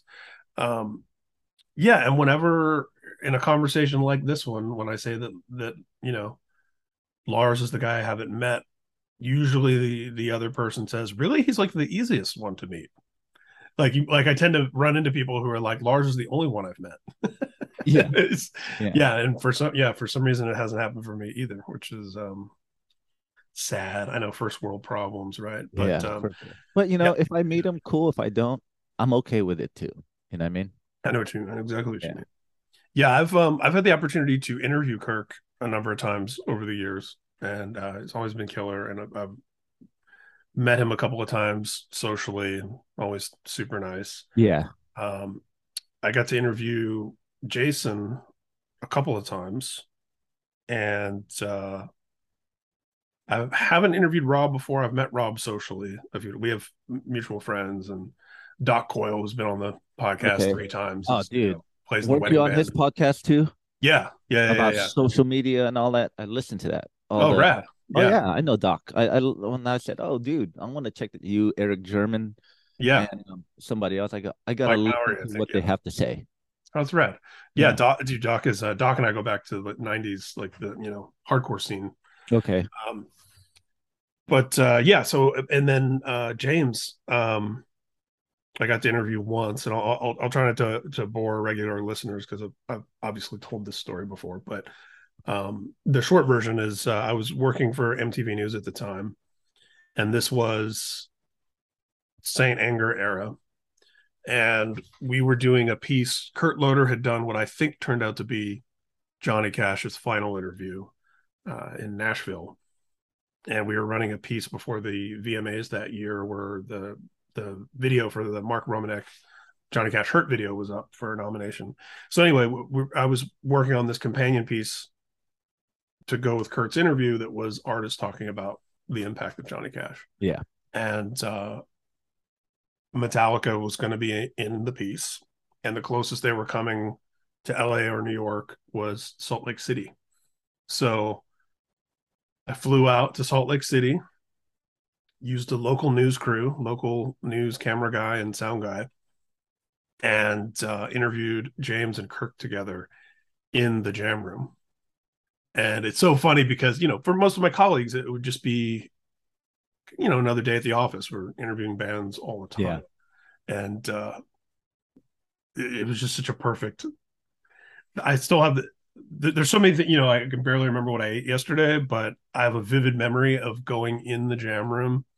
And i'm with this local camera guy and local sound guy who could give a shit that it's metallica which is probably better you know. But um you know we're just we're like whoever our handler was who had brought us in there was like you know set up set up wherever you need to. If you need to move anything, you know, feel free. Just don't unplug things or whatever. And there's like a moment where I'm like, you know, moving Hetfield's guitar. it's just like insane. So kind of similar to your story in the sense that the interview, none of the interview was about Metallica. I sat for 30 minutes and talked to James and Kirk about Johnny Cash. And that was, you know, it was amazing, you know, and um I do this thing sometimes you know, I, I feel like people who've been interviewed a lot, some large significant portion of the time they're being interviewed by somebody who hasn't done homework or doesn't care or isn't interested or maybe even is just like super busy and hectic and they're thrown in this interview situation. So i like to if in a situation like that especially i like to say something early on that can establish a little bit of trust where it's like Yeah. you know I, I know what i'm talking about to some degree.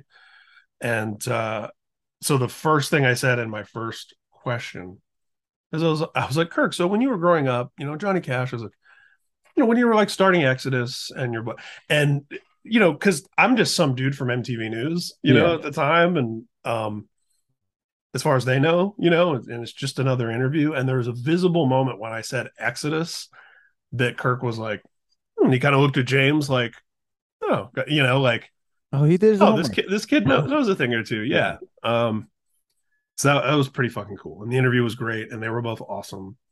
And uh i did get i did get a moment where you know as we were wrapping up and they were leaving and um you know i did get to spit out something emotional to james about what you know metallica has meant to me and and whatever and and he just you know gave me the nod like and it That's was perfect dude it was all i That's needed all exactly it was all i needed Yeah. just got the Hetfield nod, and then and then Kirk Hetfield leaves, and Kirk comes over and he's like, "Hey man, so you sticking around for the show? Like, you want to you want a good spot to watch from? Like, what you know?" He's just like totally like super friendly and and um, personable, and and then You yeah, then establish that talk about it trust. later. You know what I mean? You Yeah. establish like this dude knows what he's talking about. You know what I mean? Yeah, and it was the same as same man. It's so we're so you and I are very similar in this way because it's like I also you know I, I don't want to take advantage of opportunities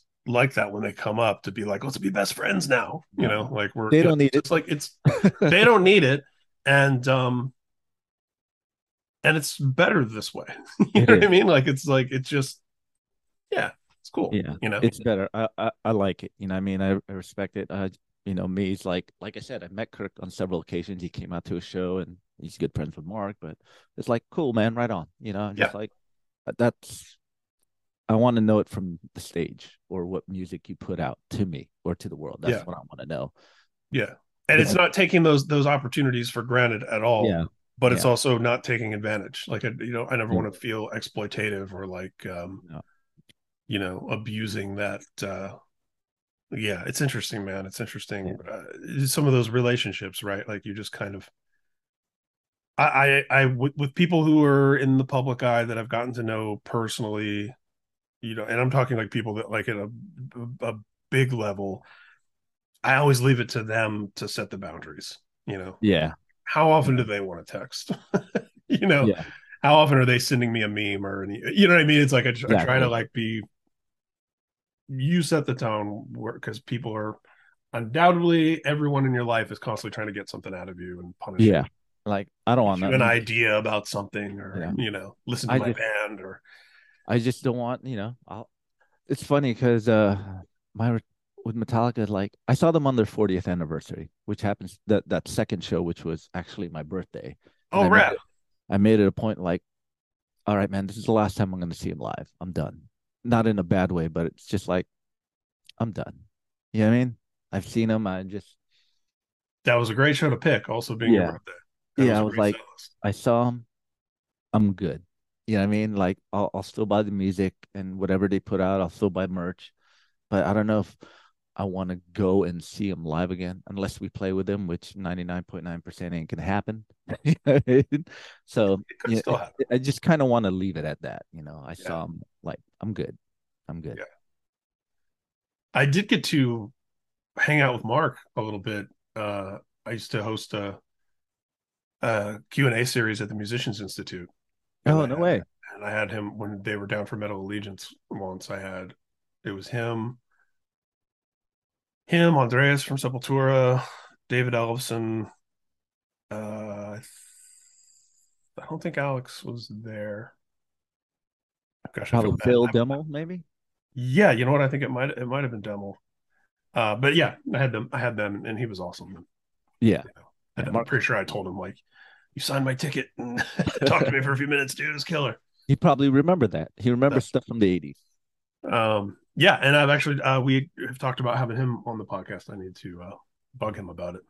Yeah, I mean, I mean, the stories they told me, like Kirk producing the demo, they were stoked. He, they, they were young, they were in there, and remember Rob telling me, I bet you Kirk was looking at us like these kids don't know what they're doing, you know, like.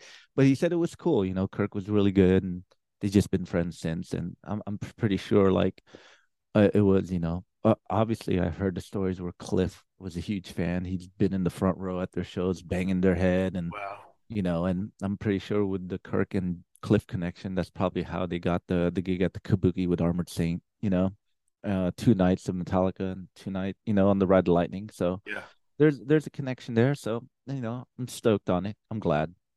Yeah, and this kind of bringing us full circle to one of the things we were talking about at the top is with Kirk. Like, my favorite thing about the the uh, Murder in the Front Row documentary film when I saw it was that it really gives Kirk his due as oh, architect yeah. of the thrash movement because understandably, you know, James and Lars uh, take up a lot of that space and justifiably so when the, those stories are being told and documentaries are being made and so on. Yeah.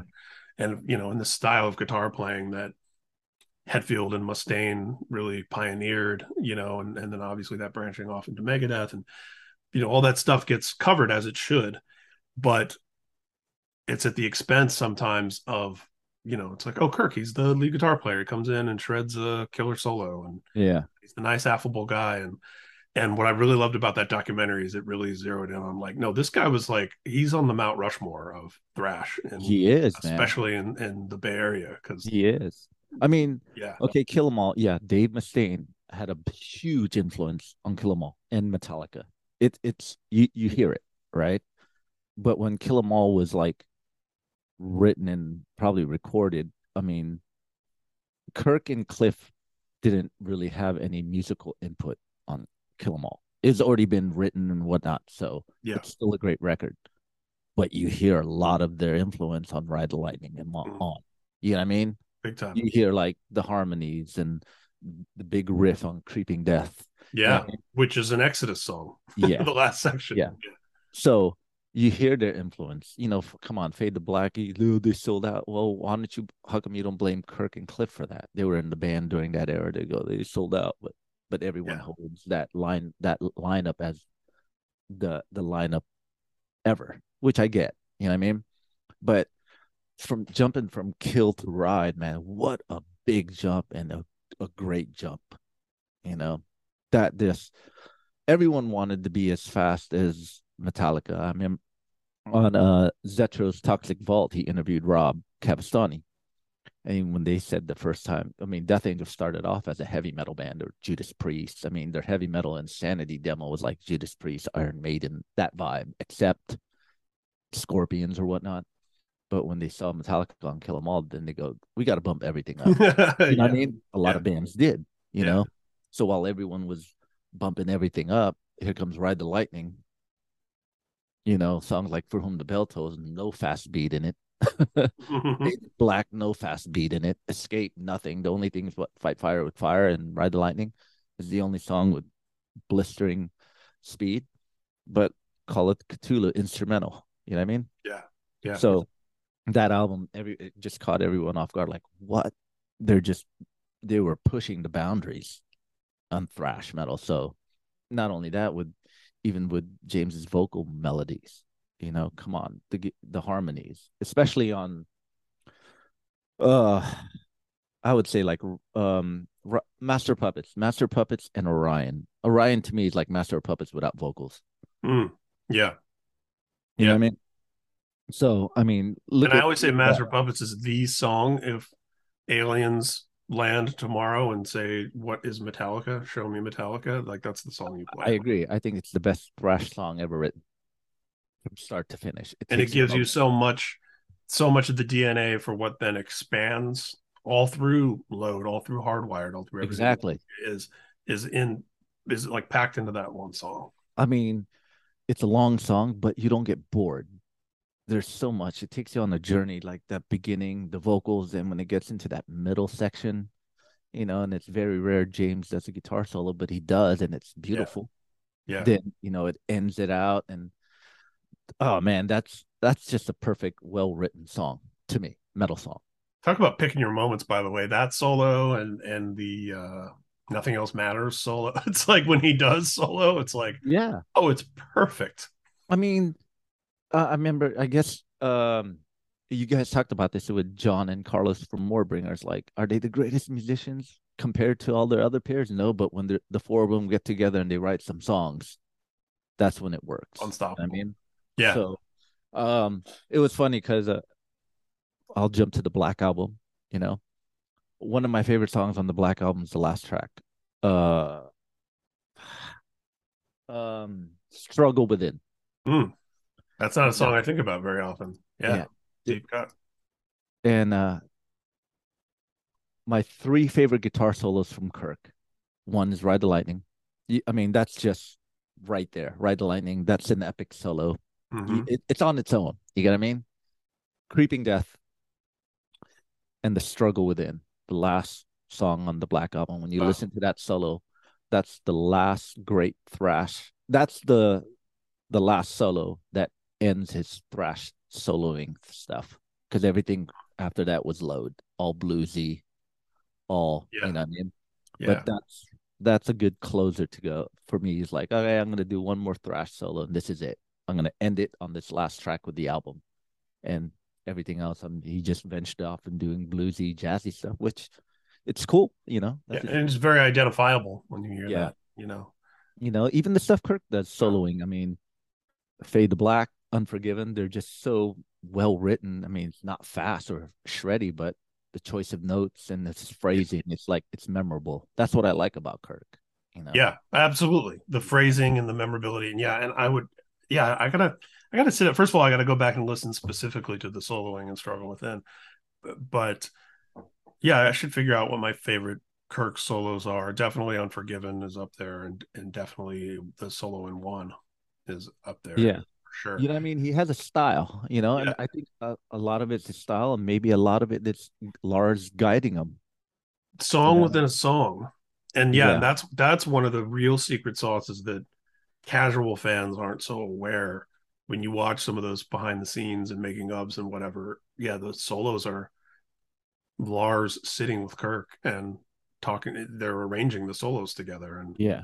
I mean, Lars has a good ear. Kirk has, you know, he has the skill. He has a Mhm. great style. It's just, you know, that the collaboration. I think collab collaborating is when you, you know, get the best out of it. You know, yeah Um, Metallica has a different way of collaborating. It's like send me your riff tapes and we'll go through it. And you know, Yeah. I mean, that's cool. Whatever works. You Yeah. know, they and lars is obviously such an ultimate arranger i mean even something like the riff in Enter Sandman was kirk wrote it and then Yeah. lars rearranged it and Yeah. it's I mean, he biggest songs of all time and he deserves every writing credit.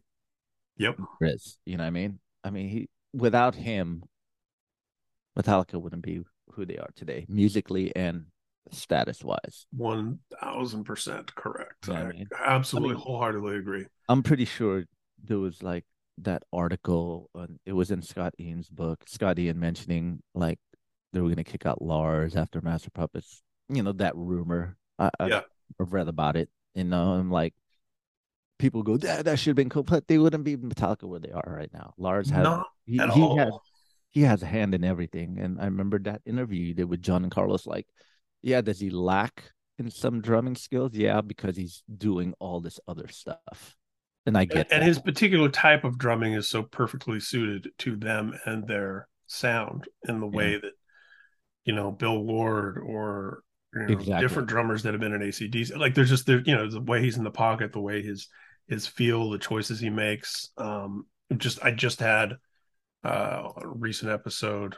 Um, you know, uh, one of the the Tardy, you know, I had the Tardy brothers from Obituary on a different podcast, but Oh yeah, I heard some of it. I know John and Donald. yeah, talking we to talking to Donald about about Lars's playing. I mean, he he's the same as me, and you know, Mike Portnoy, who's obviously one of the greatest metal drummers of all time, he has the same opinion. It's like when you talk to like really great drummers who are really skilled, they don't talk shit on Lars. You know, like they they understand how it fits in Metallica. And and to your point, you know, we are talking about Cliff and Kirk's influence and their melodicism.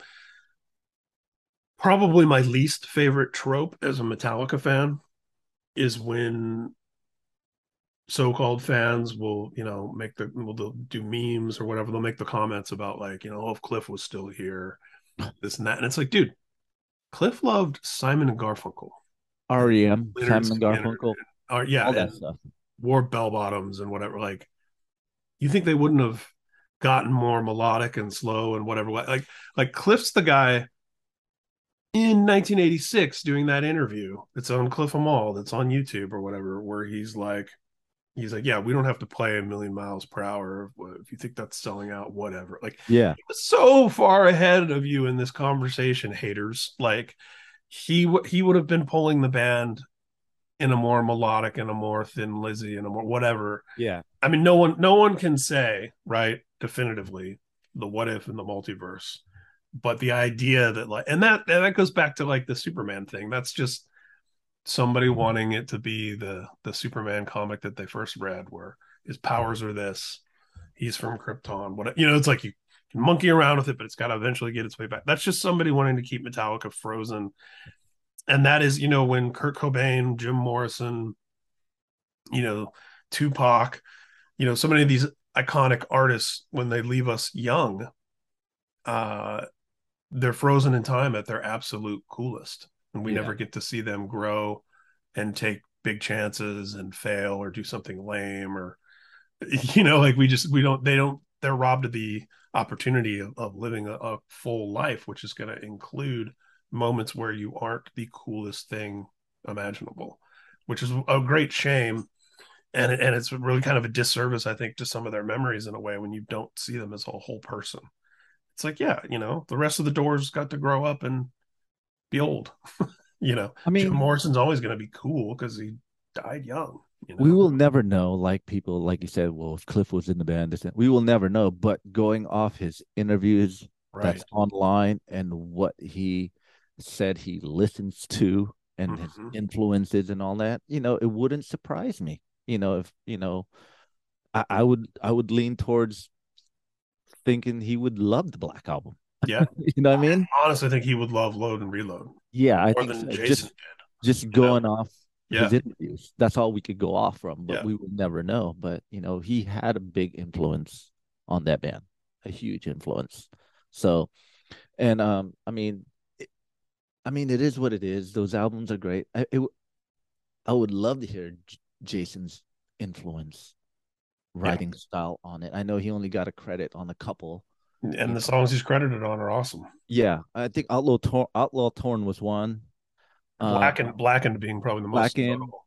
Yeah, and my friend of misery, you know, but I, you know what, go just going off those albums. I I guess the material he submitted wasn't up to snuff for Lars and James, maybe. maybe and it's and it's also that it's um there's only so much room, right? Like there's only yeah. so many songs on on a record, and and yeah, and for people who who have the alternate reality where Mustaine stayed in Metallica, and this is something I've seen James say before, there just wasn't enough room. You know, when you look at all of the output from Megadeth, like yeah, you just couldn't. What would the we would have so much less great metal if the if he had stayed in Metallica because then what you only get one record with yeah. all of Mustaine's ideas and James and Lars and you know it's that had to that had to split off and be different bands. It, it had to happen, Much. but you know people at the time probably go, "What the hell?" Yeah. But you know what? Only James and Lars knew. You know what I mean? Yeah. They were in the thick of it. They knew what was going on in that moment of time. So they made the choice. The choice. Uh, I bet it sucked for Mustaine at the time, but the way I, the way people should look at it now is like you got two good bands, man. Yep. You got two good bands. Mustaine is doing well for himself. He's got Megadeth. Megadeth has been an influence on a lot of people, and especially a lot of shredding guitar players, and which they hold uh, rust in peace as the holy grail for shredding. You know what I mean? Yeah. Not only shredding on guitar, but riffing. Those riffs are really technical, mm-hmm. insane. You know, so uh, Mustaine has it good. You know what I mean? Mustaine has it really good. Made his own way, and and also to to you know, uh, like what it's him and Kerry King who have been in half of the big four.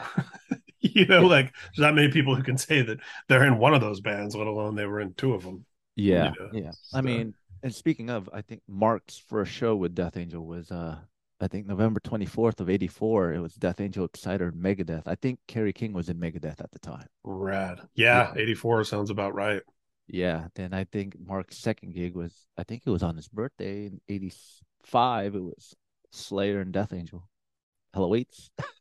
Amazing. Amazing. Yeah. You know, but yeah, I mean, hats off to Metallica. I mean, they're a band that knew what they wanted, whether you could say they knew what they wanted or Lars knew what he wanted the band to be.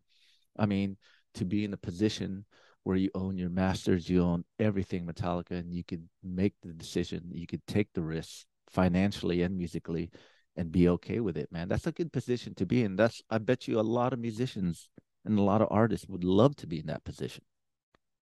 You know? Absolutely. And we're seeing more and more yeah decisions they made and because the thing about them I mean, who I played who played all four continents in one calendar year. Yeah. Yeah. They didn't have to. They wanted to. They go, let's do it because financially they could, and maybe they just want something on the Metallica books bucket list or something. I yeah, mean, although they did forget to play Trapped Under Ice in Antarctica, which is just crazy. maybe it was too cold. that song is pretty brutal. Yeah, that's true. That's uh, frozen fingers. Yeah. Yeah, I probably the thing I respect about them the most and the biggest influence I think they've had artistically is they have every step of the way done exactly what they want, how they want. Exactly. Like, and that's that's the thing that so few artists can say that they weren't at some point guided or misguided or brought along in some direction by some sort of external forces. And it isn't to say that they weren't you know, Lars was obviously a, a, weather vane in terms of taking the temperature and having a sense of like what's happening around them, and you know, and always he's always paying attention to new bands and knows who to take on tour and, and that sort of thing. But but it's always been from a place of of challenging themselves, challenging their audience, and just being who they are and, and doing what they want. So you know, man, they those guys, especially Lars, man, they have um, they have some thick skin. yeah, absolutely. you know what I mean? To be in, I mean, there's a lot of hate and a lot of love. You know what I mean? Going their way, and I respect them. You know, I mean, I read an I read an article where when Metallica was, I guess, negotiate renegotiating their contract with Elektra at the time, whether it's true or not. Like Lars told the lawyers, "Step outside. Let let me and the head honcho deal with this." And you know what? And to be the to do that, he knew what he wanted. You know, he's not afraid to go. Yeah, we'll leave it to the lawyers after, but let's we'll knock this out, and yeah. we'll come to an agreement, and let's have them put it all in writing. You get what I mean? So he's, you know, not only is he good at that, but he had he had good foresight. I mean, to to record everything you know, like the the Justice tour, you know, that binge and purge. Yeah. He saw like we got to record the, you know, we got to document the Black Album, which is awesome. You know, I had Adam Dubin on my podcast. So did I. Um, and I asked him, "How was it?" He goes, "You, you know what? You just we just had to know when and when not to be mm. there. You know, because." Mm-hmm. You know that must be really hard for them, and I, I always wanted to I, I wanted to get Jason Newsted on my podcast because I wanted to ask him about this. Like having to be to record one of the not no, maybe not them not knowing at the time to record one of their biggest album to date with Bob Rock to be in the studio to concentrate on getting the best performance and best tones and whatever and to have nothing but cameras on you. Yeah. you yeah. know what I mean? Because I know being in the studio, a lot of musicians they're they're just gonna focus on just trying to get the best performance and whatnot. But then here you are, you know, you have to feed the camera in order mm-hmm. to get good content. Performing in a different way, or at least being conscious of it. In or... a different way. And you know, Lars had the foresight to see that. You know, okay, we're gonna take the cameraman on tour. and we got to do this. You know that. You know, I've been in that situation. Us in Death Angel. It, you know, when you're when you're in a zone, you're in a zone. The last thing you want is a camera on you, and you want to feed it. You know, to get good content because you're just in a different mindset. I get that, Yeah. but they got it. You know what I mean? They knew how important it and was. it really helped uh, the audience to feel like we got to know them in a way, yeah. in a way But you know, they they control the mystique too. yes, You know, they didn't let it all out. I'm sure there's footage in there where like, well, they let a lot of it out on Saint Anger, maybe. I mean, uh, on some kind of monster, maybe. You know, they just maybe they had the meeting. They go, we got to do this, man. This is like, we got to let the cat out of the bag a little bit, and I, I respect them for that. yeah. Well, always- and, and rather famously, they they there were periods where they didn't want to put it out, and then they they almost stopped, and then the director showed them some footage, and they were like, "Oh, wait, this is It's good stuff. You know what I mean? Historical." You but know, but they they um they were ahead of the game on everything you know like not only that and i'd like to talk about this they have the best fan club before fifth member. Oh man, they had the best. I know people in their fan club who were pissed when they opened it up to fifth members because the met club dude the stuff that they did that i've seen and that i heard they're the biggest metal band in the world. They hey let's dude we played their 30th anniversary. Were you at that show no, and it's I I've I've obsessively I, I did go to the uh, both of the 40ths, okay. but I, yeah, I didn't make it up for the 30ths, and I um the have- 30th we we played the last night of that one and I, and I think they kept it to oh, we were surprised we played. We're like oh shit we're playing. Whether, Yeah. whether it was through Kirk or Robert Trujillo whatever we, they picked us. And what was really cool is the amount I mean I of course you look at it all these people are playing with them and I was stoked on that but I looked at it as like the amount of work they put in they learned like 80 songs through the whole weekend insane. you know, they were practicing at HQ. Then they practiced at the Fillmore sound checking. The day we played, they told us load in at two o'clock. All right. We loaded in our gear. I, I usually get there with the crew, you know, I like to hang out. We loaded, they were sound checking with Mustaine. I was like, I was on the floor, Ryan, yeah, with our gear, watching, and they were going over like um, I think Phantom Lord or something. And I think Kirk goes, get the solo. You know, I was just Yeah. I sat and just watched. So they were running through Kill 'Em All songs with Mustaine. As soon as they were done sound checking, all right, let's do a group photo, whatever. Uh, who's next? Ozzy and Geezer walked. I was like, oh my god, oh, dude, I can't believe this. This is unreal. But getting back, they held it at the Fillmore just to their fan club. And you know what? I you know they forked out the bill for all these people to come out to celebrate 30 years. You that's what I was gonna say too. Is that you know, yeah, I had um Animal from Anti Nowhere League and Brian Tatler from Diamond Head, uh, Biff Byford from Saxon. Yep. Like some, I've had some folks on the podcast who were guests there, and even just their stories about how they were treated. You know, the like five star treatment they got coming in and out of town, and and I think it was Animal who told me the band um, uh, gave him an i like he had there was a gift basket in his room and had an iPad in it. like you know, like I mean, they just like really You get what I mean? I mean, Yeah, they, they give back in that sense. You know, I mean, they don't. Ha- they didn't have to do it. no. They could have celebrated by releasing um a box set or a video or something. But they go, you know what? Let's do something for the fan club. Let's invite all these people that help pave the way for us, that influence us. Diamond Head, Mercyful Fate, Danzig, you know, whatever, Kid Rock, if if you're into that, you know, and they brought all these people out, you know, and they play a song. The fans were into it, but you and know, Lo- Lloyd Grant and Hugh Tanner, Ron McGovney, oh. Jason Mustaine, yeah, absolutely bonkers. Yeah, dude. And could you imagine like having? It was great, but like I said, I always look at it from a different perspective. Like the amount of work these guys had to put in. Like, okay, I bet you Lars trying to call everyone. We're doing this. You want to come? This and that. Maybe, Yeah. but, you know, probably talking to Mustaine. Hey, we want you to play on the No Life Till Leather songs. You want to come out? You know, having to deal with that and the arrangements, the flights, and okay, how many days? i wanna say that was- rehearsing? King Diamond also wasn't. Was that his first performance yeah, I after his heart attack? after I think. surgery. Yeah. After surgery or something. Yeah, but you know, having to okay, what songs are we gonna play, and within the span of four nights, you know, how many songs we're learning, and who's gonna play who, and you know, having to try to get everyone together to do that. That's a lot of work, man. a lot And- of work. I I bet you a lot of bands probably wouldn't put in the work. You know, It's already hard even enough just to know to all get- those songs to do those four, four nights and no repeats or whatever like just 80 songs.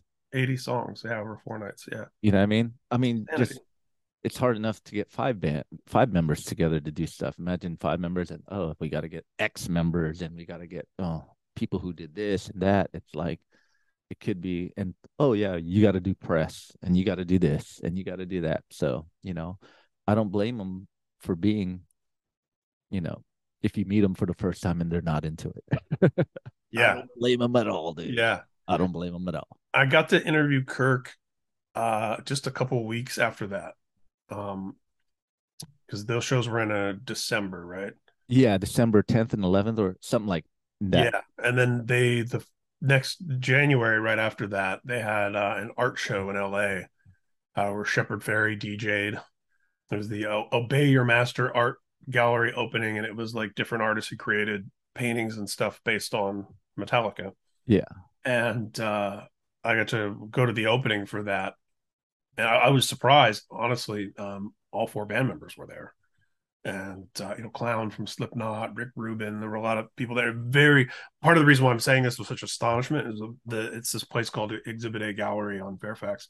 It's extremely small. Wow. I mean, it's like I don't know if packing people in there. Maybe a hundred people can be there. Yeah. one- in there at once, maybe, and that's like shoulder to shoulder. But uh, but I got to do a, a quick interview with Kirk there, and yeah, and it was just after, and I had obsessively watched all those shows, and so of course I wanted to. Um, I interviewed him about the gallery opening, and then as soon as the recorder was off, I was like, "So, dude, like." You Mustaine, dude, like what the, you know, like, and uh, he was like, Kept he was it like, off "Yeah, record." cool."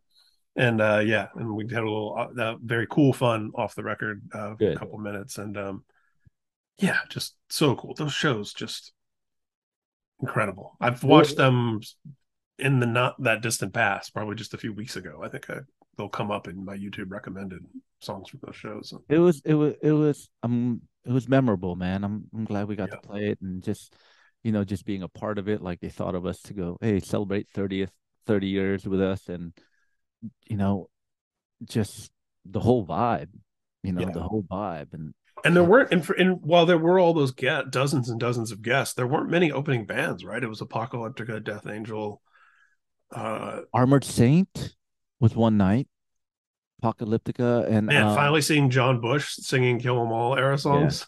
yeah. So yeah, I mean, it crushes was- it, dude. He crushes it. it it was it was uh it was I think Last Rocket maybe I'm not sure, but um yeah it was just locals and they had all their um all the stuff in between, you know, but the you know it was a memorable moment and they held it at the Fillmore. I mean I'm surprised it fan club only. There was people outside from other countries trying to get in. They go, we need to get in. I go, you flew all the way out here? Yeah, we want to get in. Like insane Yeah, you know so that was probably one of the most memorable shows of my career was playing with metallica at the fillmore for their fan club and having to witness all these guests going up there and playing you know I wasn't surprised then at the 40th that they didn't have any guests because it was COVID. like, how do you, how, like, how do you do that? You can't do that again. You can't top it. yeah You know. So i think what i liked about it is you know they didn't repeat a song it was cool at the chase center it was awesome I'm, I'm like i said i'm glad i saw it but it was like i think i've seen what i need to see it's interesting. From this band or I'm pretty sure like I mean I do love the new song Lux Eterna. I do love that one. Yeah. It's awesome. But you know, if they ever came around the town, I'm all right. Even if someone goes, dude, I got you on the list. I'm good. Wow, that's interesting. I Yeah. respect it. It's interesting. Yeah. And that show that you saw, because I think it was the second night, there was uh they played a reload song for the first time ever. Uh, Fixer. Fixer, yep. And, And they played Dirty Window from Saint Anger. yeah, Yeah. It was yeah, it was there were some yeah, I, I was up for I, I got to go to both shows and then I went to the wedding band show that was the night in between the two shows. oh yeah, I, I was at that one too. Oh, dude, how killer was that? And You again, talk about like the fact that Kirk and Rob were able Exactly. to do those Metallica sets and do that wedding band set, which went till like two in the morning or whatever, and was just a million songs. Like, I. I have I have respect for both of them to do like okay, we're gonna do two and a half hours of Metallica in with production. Yeah. You know, and Yeah. you know, there's a lot of work that goes into that. With if there's pyro, like there's cues here, we got to do this, we got to do that, right. that, that. Then right after we play, we got to go to the Fillmore and play another two and a half hours of covers or whatever. Mad respect for you know that's that's what you call a working musician, man. yeah, exactly. Those are people that just that want to just play. And you know what it seemed like they're into it like you know let's do this. And you know come on man. Who who throws metallica weekend in san francisco? They took over san yeah. francisco. Well, and now that and, and supposedly this tour that's coming up this year, that's what they're doing everywhere. That's why they're doing the Friday, Sunday, and they're they're going to have um ancillary events on the Saturdays in, in every town, from what I I- understand. see. It's amazing how they're always thinking of something new and creative. Yeah, and they're promising no repeats on Friday and Sunday, different, entirely different sets, which is crazy because you because someone, you know, people that are only that only go to one of the two in their town, somebody's going to go to a show and not hear Master of Puppets or not hear Enter Sandman or and that and for you know those of us who've seen them a lot, like that's pretty awesome actually. You i know? think so too you know i mean it's it gets people to go to both shows you know if you're like dude Yeah. like uh because they didn't play um trapped under ice on the second night. They played it the first night i think and i was like oh, i wanted to see that but i didn't go. So you know you're shit out of luck. Yeah, and i think that's good that they're playing different sets because they have enough in their catalog you know? They could Yeah. do whatever they want and i i highly respect that. That's a lot of work too like hey man they're, they're always pushing the boundaries. You see a lot of bands and we're all a lot of bands are guilty of it. We are too. They play the same set because you know it's you know that's what you do but for them like i said to be in control and go no man we're gonna do this we're gonna do that we're in control so if you don't like it it's on us it's not like there was a gun pointed to their head by a record label or management you, you need to do this because it's good for business and like no man we're gonna do it because we want to do it yeah. We're gonna And- we're gonna put out a double covers album, and then tour theaters playing only covers with Metallica tribute bands opening. Playing Right. only Metallica. Brilliant. Brilliant. Brilliant. Like, that's taking a chance yeah. you know like, Yeah. most people go no but they do it man it's amazing so you know I, I could never never hate on them i may not agree with what they do but i will never hate on them whatsoever Never, ever, ever. Yeah. And I saw them most recently just last month at the All Within My Hands show in LA. And yeah, they played Lux Eterna for the first time live. They did a couple of covers that were new. They do, they have this version of the song All Within My Hands because, you know, they've been playing it uh, acoustically since, you know, 2007 or something. Yeah. And now they have this new interpretation where it's like, there's the album version that gets turned into the acoustic version, and now the acoustic version gets turned into an electric version. So it's not quite the album version, but it's also not acoustic. It's hard, kind of hard to explain, but they did that for the first time, and it's just like, yeah, they were. And it's funny. Uh, James even made a joke, um, where it, when he was introducing it, where he was like, "You might say like write new songs, but uh, anyway, here's what we did with this old song or whatever."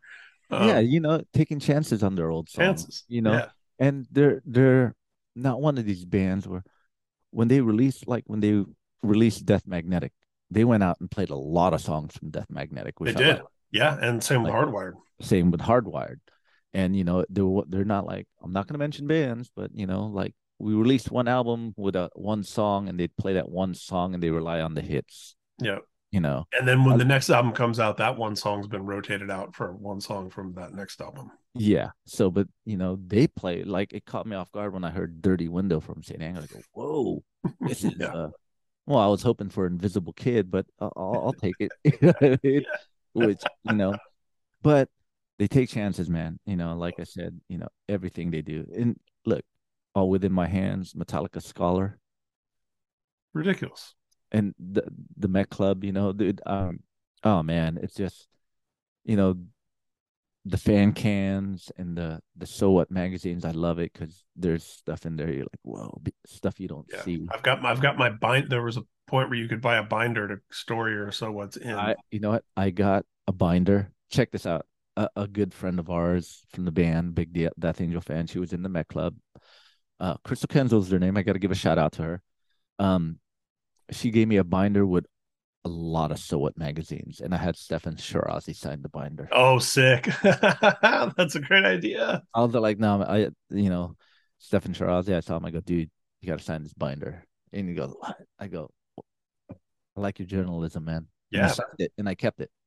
And he he has he's built such a rapport with them over the years that obviously they're extremely comfortable talking to him, and you get those kind of long, unedited because it was their own magazine. So it's like, you know, you could just do like, you know, a 10 page Q and A with one of the guys about yeah. Yeah, when you when subject. you build that trust, like you said, you, Yeah. you get comfortable, and yeah, I guess you know I've talked to Ste- Steffan about it. He goes, some you just got to know when to go in and when to go out. Yeah. You know, sometimes you do you got to give them space, and they know the deal. You know. And yeah. think- And, and even after you have the conversation, I imagine you, st- you still have to kind of judge like, okay, what's, what's for the public and what was just us. exactly. You know, because sometimes you know it's good to get everything out because you can't you can't kind of script that thing. Okay, we're gonna talk about it.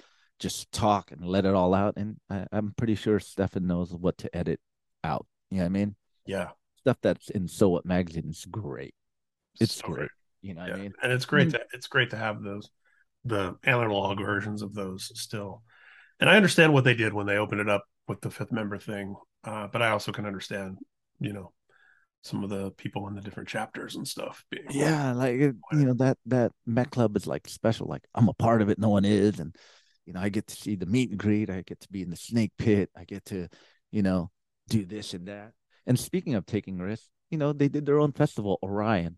It it, I heard it flop, but the fact that they tried it Two. awesome. two years in a row and they, Yeah. they and they put all their own money behind it and they put all their mo- own money into Through the Never, the movie. and through the never the movie and i was the second year of orion i was managing uh, the band dillinger escape plan and the band from the bay area all shall perish at the time and both bands on the festival and kurt came out and introduced all shall perish and rob introduced dillinger and i have to say as someone who's attended a lot of festivals and has worked with bands on festivals it was, and I'm not just saying this because it's Metallica.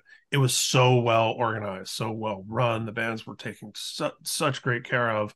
I mean, it was a top tier. It was like playing Coachella or something, you know. Yeah. And for a second year festival, like eh, clearly they were spending more than Yeah. they were making to make it a great experience for their fans and for all the bands that they picked to to be there. you see what I mean? How they just said, let's, you know, let's try it. If we lose, Yeah. we lose. If not, you know, we gave it the good old college try. You know, where most people, you know, most businesses are afraid to take risks sometimes. hmm So, but they did, and that's why they are who why they are who they are. Yeah, I mean, and the idea that they will take those and and still um, you know they'll spend money to make money and they'll leave money on the table and they'll say no to things and they'll you know it's awesome. So um, let me ask you something. I, I you discovered Megadeth first. yeah. That was my entry point. What album? peace sells. Uh, that was that was how i got into metal. And i i had i had been into you know my older brother had shown me Adam Ant and uh, a lot of new like i my the first music i really loved was billy idol Adam Ant adam and the ants generation x. As a very young kid. And uh i'd heard the sex pistols and you know the like punk stuff that was happening i was very little. And yeah the the metal story is pretty funny because it was a, a friend of mine who was into hair metal. And he bought peace sells on cassette thinking that it was a hair metal band and he had seen like the band photo. The peace sells era photo was a little like glam Yeah. for, for a thrash band. Yeah. and put it in and was just like what is this unlistenable horrendous garbage? And gave it to me just to get rid of it.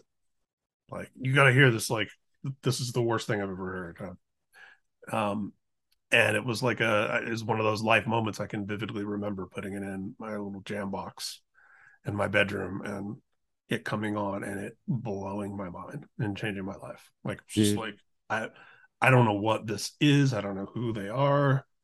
This is the coolest, angriest, craziest, fastest, scariest. It was just everything, you know, just like blew blew my mind open. And then uh the local newsstand that was walking distance from my house, Southside News, I saw a magazine. It was uh Creem presents thrash metal issue number one, and it was Mustaine on the cover, and I recognized like that's the guy from that tape. That's Dave Mustaine from Megadeth. Yeah.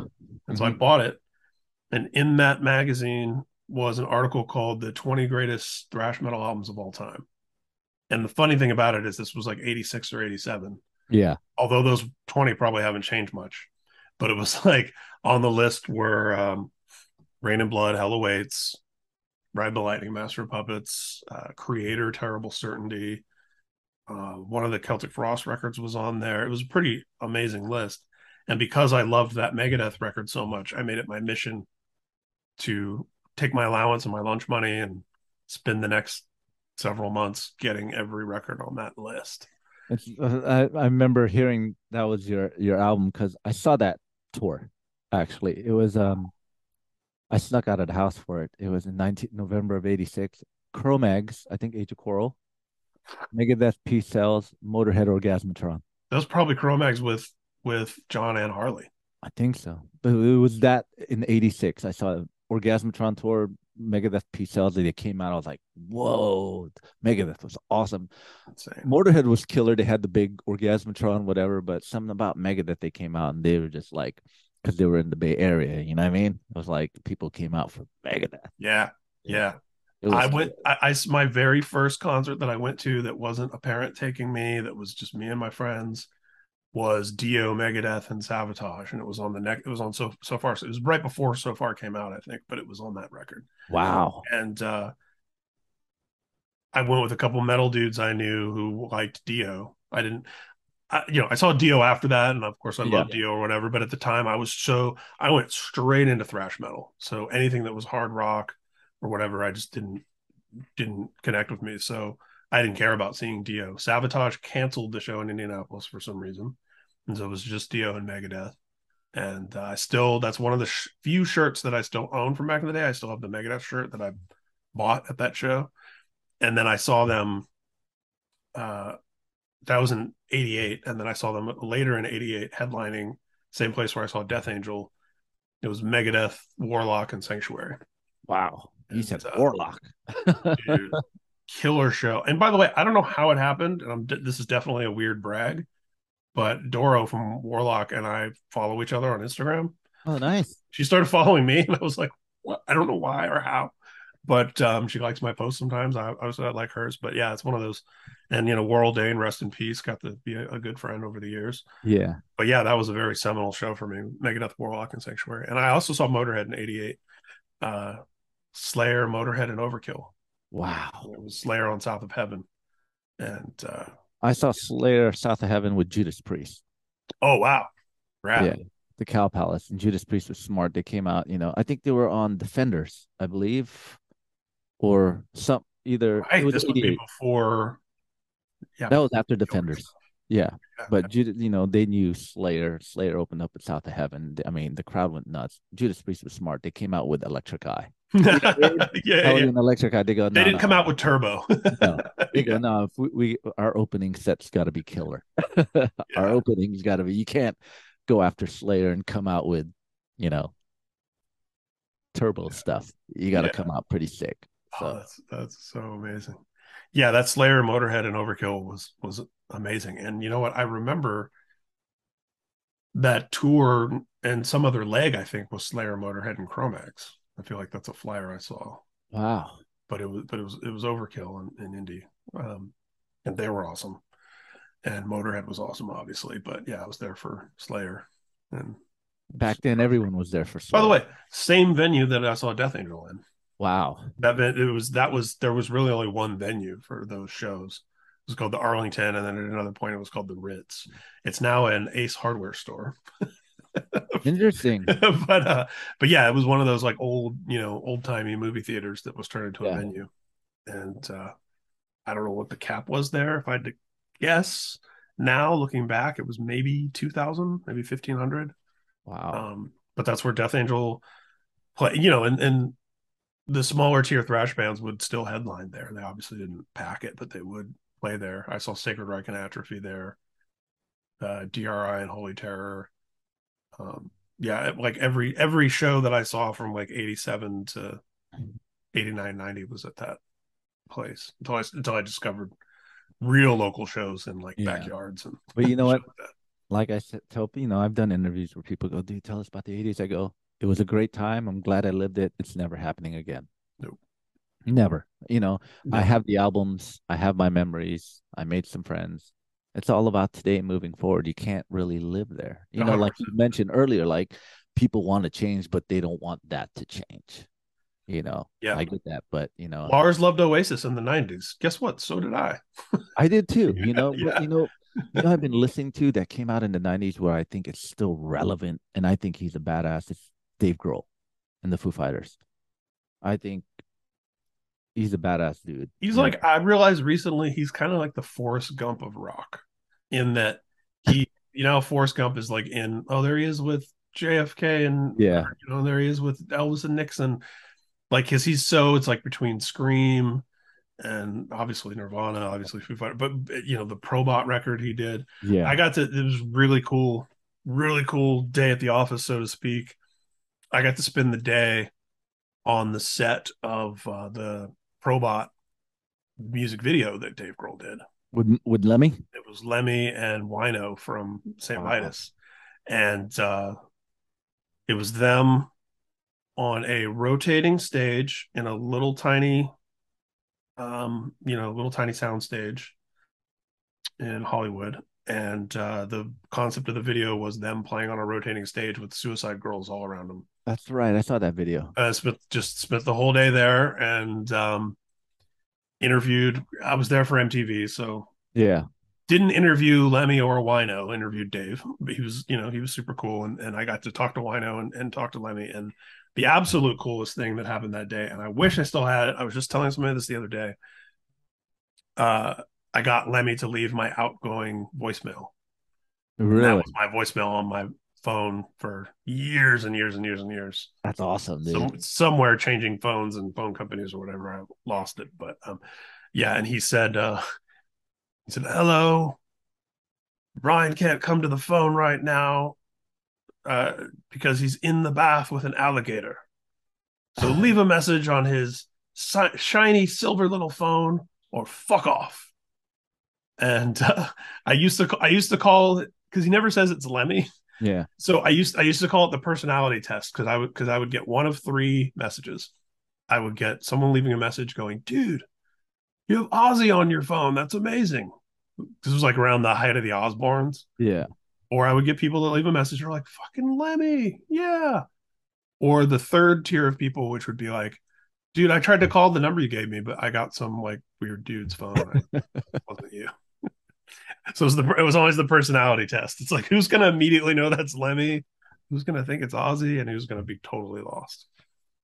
But yeah, it was that was that was a great day at the office, so to speak. Dude. you know, both of us, you, you probably a bit more traveling. You, we live good lives. You know I mean? I don't, I don't, I don't take it for granted. Um, am I rich? No, but I'm rich in knowledge and friends and you know experiences. So I look at it that way. I mean, money comes and goes, but no one could take away these experiences from you. No, and the and the relationships and the friendships and the way that you know you and I can be social media buddies and then end up hopping on here and it's like oh we're the same age we're the same you know same generations like all this you know commonalities and vibes and and that's you know not to get too esoteric but I, I read an article recently this is going to sound so especially on a metal podcast but about the loneliness of men as adults and how a lot of men don't form lasting friendships or bonds and don't make especially don't make new friendships you know the people have like their high school friends and then they Yeah. married they grow up and whatever and then there's like this epidemic of loneliness where guys get in their late 30s and in their 40s and whatever and they have like no like dudes in their life. It sounds Yeah. so weird, but our experience because of the music we love, the art we're into, the what we've chosen to do for a living for ourselves, like that thankfully is foreign to us. We're constantly surrounded by like-minded people, peers, friends, contemporaries that um understand us and that we vibe with and whatever through this stupid shit we love, you know. And then and those are communities with horror fans, comic fans, Dungeons and Dragons people, whatever people that are into these different subcultures. Like we get to have that through. Yeah. I think it, it, it it's a great thing. You know what I mean? It it, it kind of like helped me, you know, it changed my life, saved my life, and it- it just bettered my life at the same time. Yeah.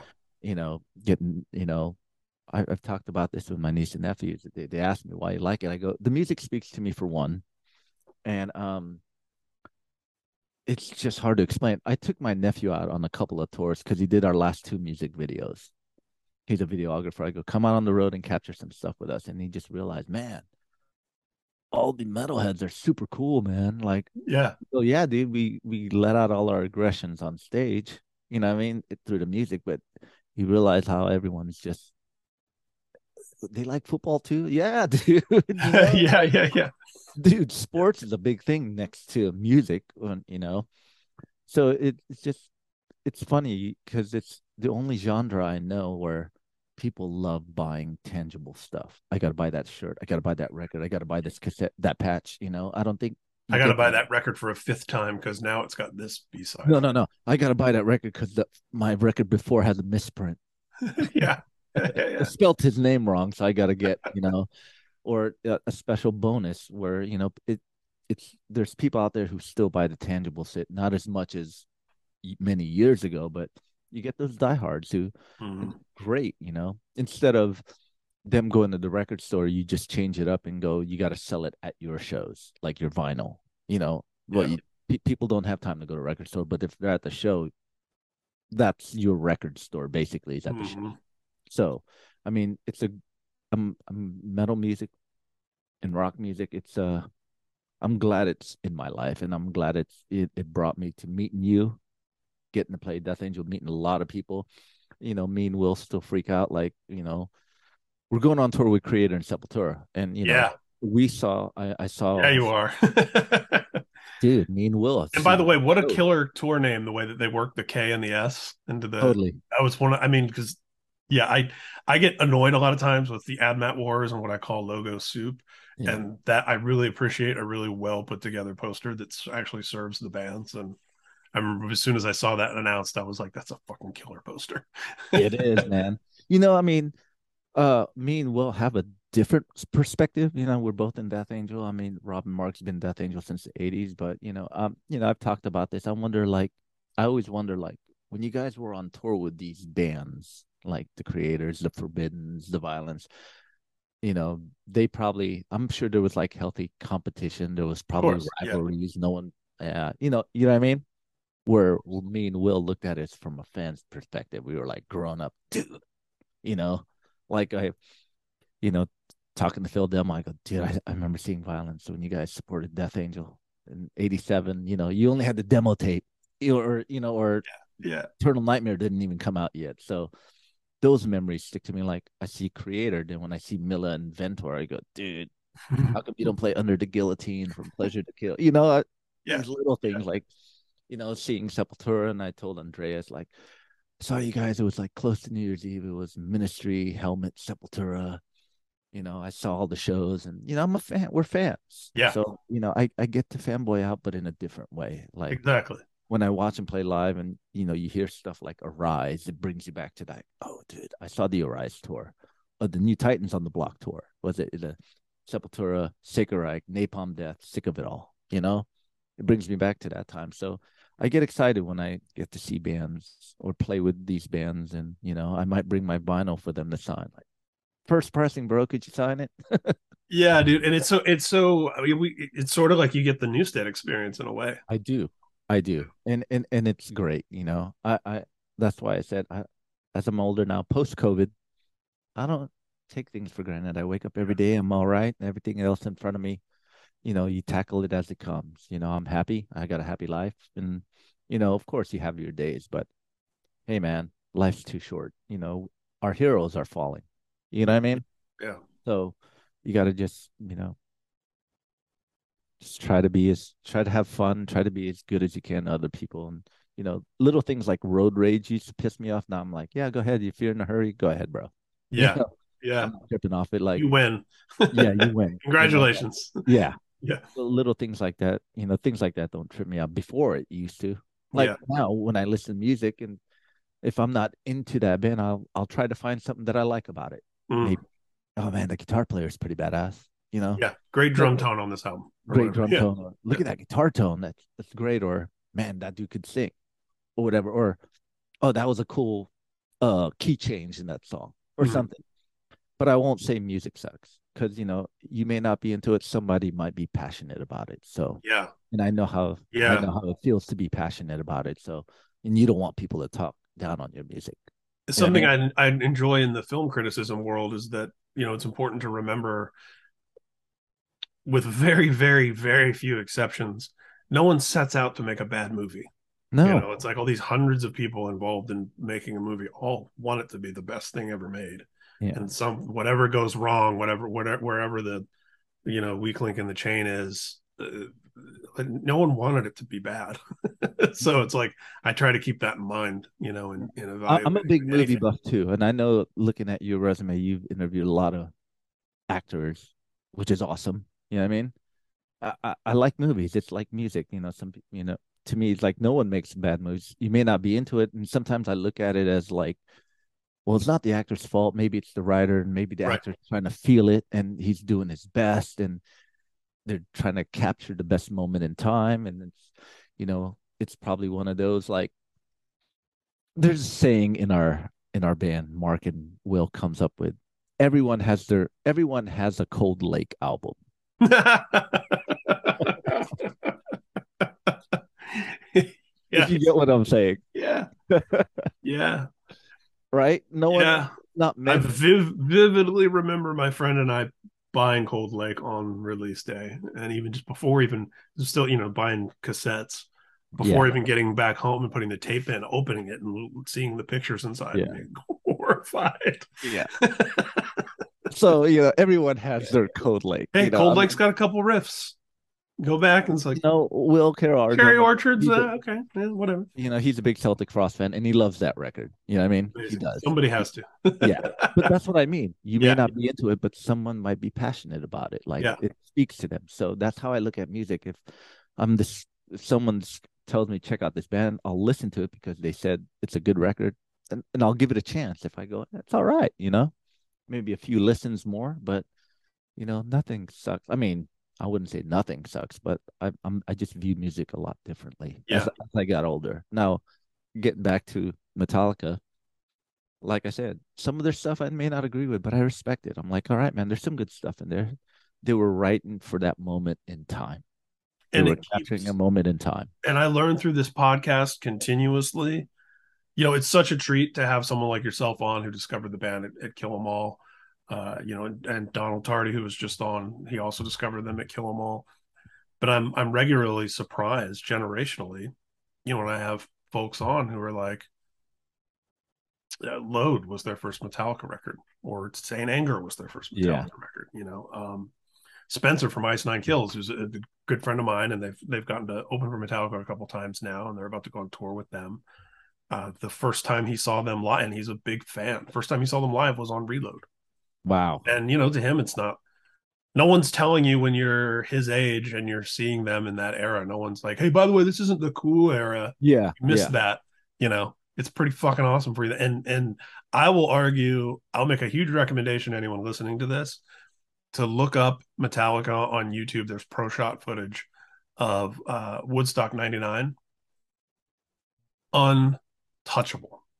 And this is '99. It's post load, post reload, post S and M. Uh, you know, short haircuts. You know, go going down the list, and uh, they are fucking on fire. They are so good. I mean, just all four of them are just peak performance, destroying. and uh 1999 yeah but i'm regularly it's it's it speaks to their significance that there are folks who come in at at so many different points. I mean look i to me the misfits were a band that broke up in 1983 yeah. And then you know in recent years have been doing some shows. And uh, it's not to say that I begrudge Jerry Only or Doyle or whatever for what they did in the 90s. It's a whole do a whole podcast about it. But I have had experiences, you know, where um you know, people I know and love and respect were like Michael Graves Misfits was their Misfits. I I totally get they, that. They yeah. were 16 mm-hmm. and American Psycho was brand new and they were going to the shows and whatever. And, you know, that's the time, place, and circumstance thing. And yeah, who am I to say like, you know, well, yeah. you're not as cool as me because you don't, you know, fucking cares, dude. It's um the I I grew up late seventies, early eighties. I grew up in the thrash scene. I was fortunate to grow up in that era, but I just don't only listen to that era. Right, right. You get what I mean? There's good music out there, and you know I've known people like you get those metal elitists. I've run into man. They were better when they had their demo. Like right, right. That's the eternal cool guy. Yeah. And how much and how much are you missing in life because of that? I mean, and to put it on the movie thing, there are adults now, like a like a generation now, where the Star Wars prequels, that's their Star Wars. Yeah. You know, is. it's like that was they were kids, you know, and their parents were like, We're gonna take you to Star Wars, and it was Attack of the Clones or whatever, you know, and it's like Yeah. I get it. Great. You know, you know good for them.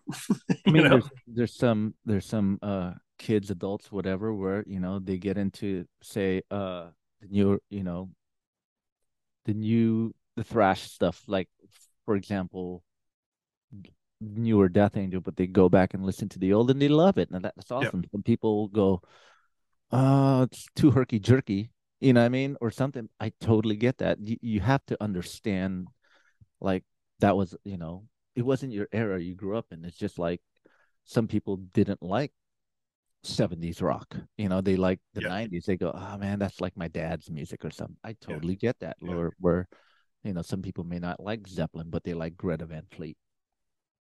You I know? knew people that were that got their metal that they got into being, you know, 10, 15 years younger than us. Their metal they got into was black metal. And then when you show them thrash, it sounds silly to them because it's yeah.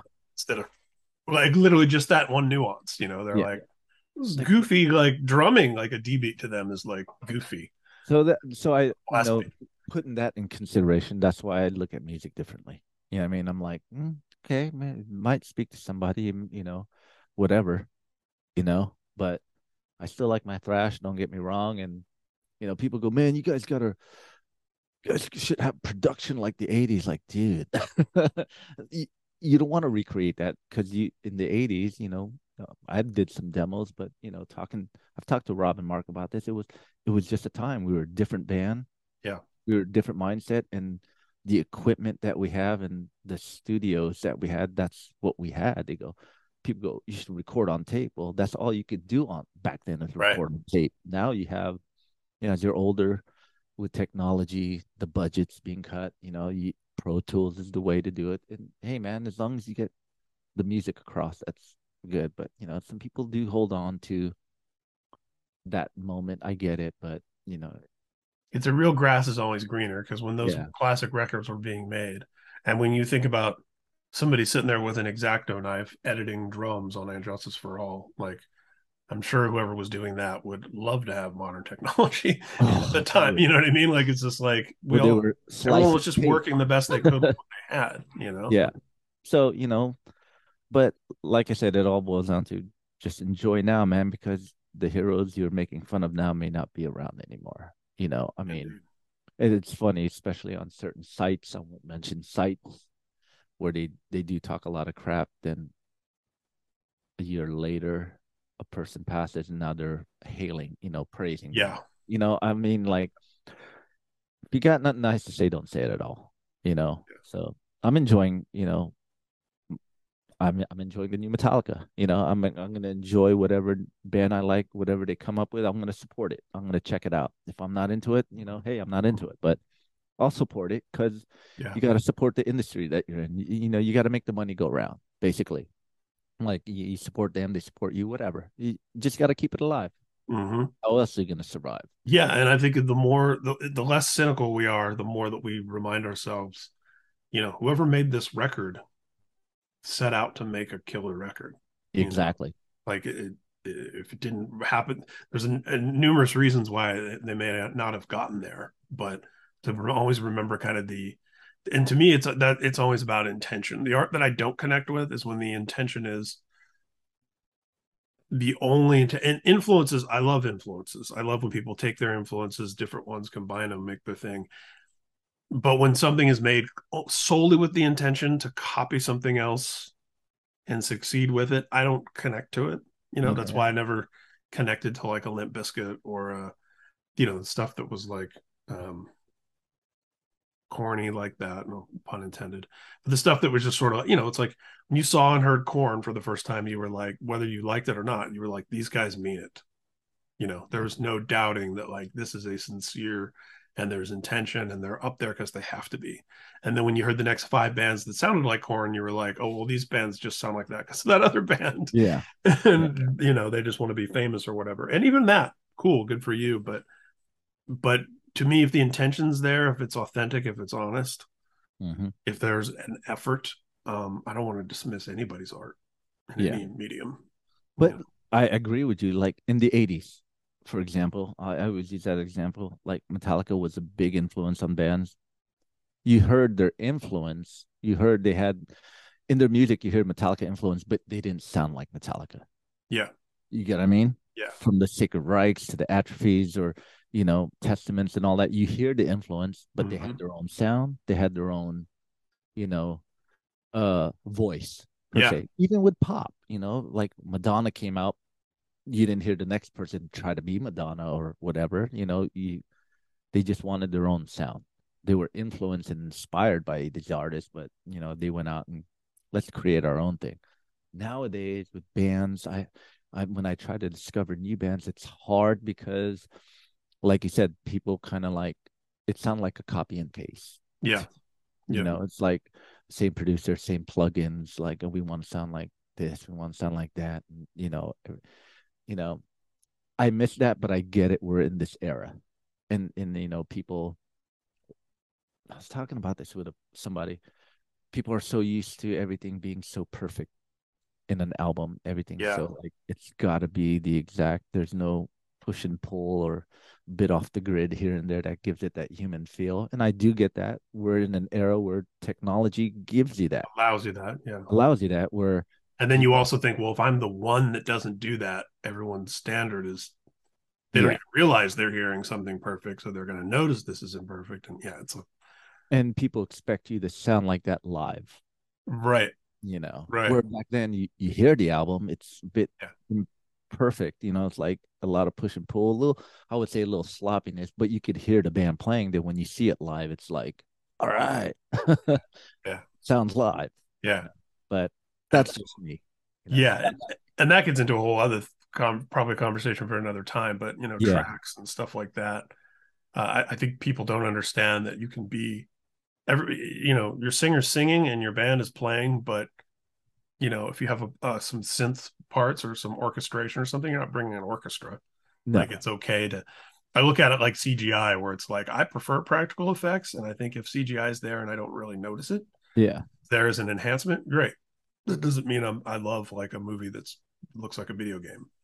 yeah yeah I, I get what you're saying i mean the Yeah, yeah. closest thing would be i mean movies could be a whole nother topic i could talk movies with you I- Yeah. i'm into movies should. from from from uh rom-com all the way to sci-fi Yeah, same. yeah. I I like it. You know, I you know, I don't know, more of the.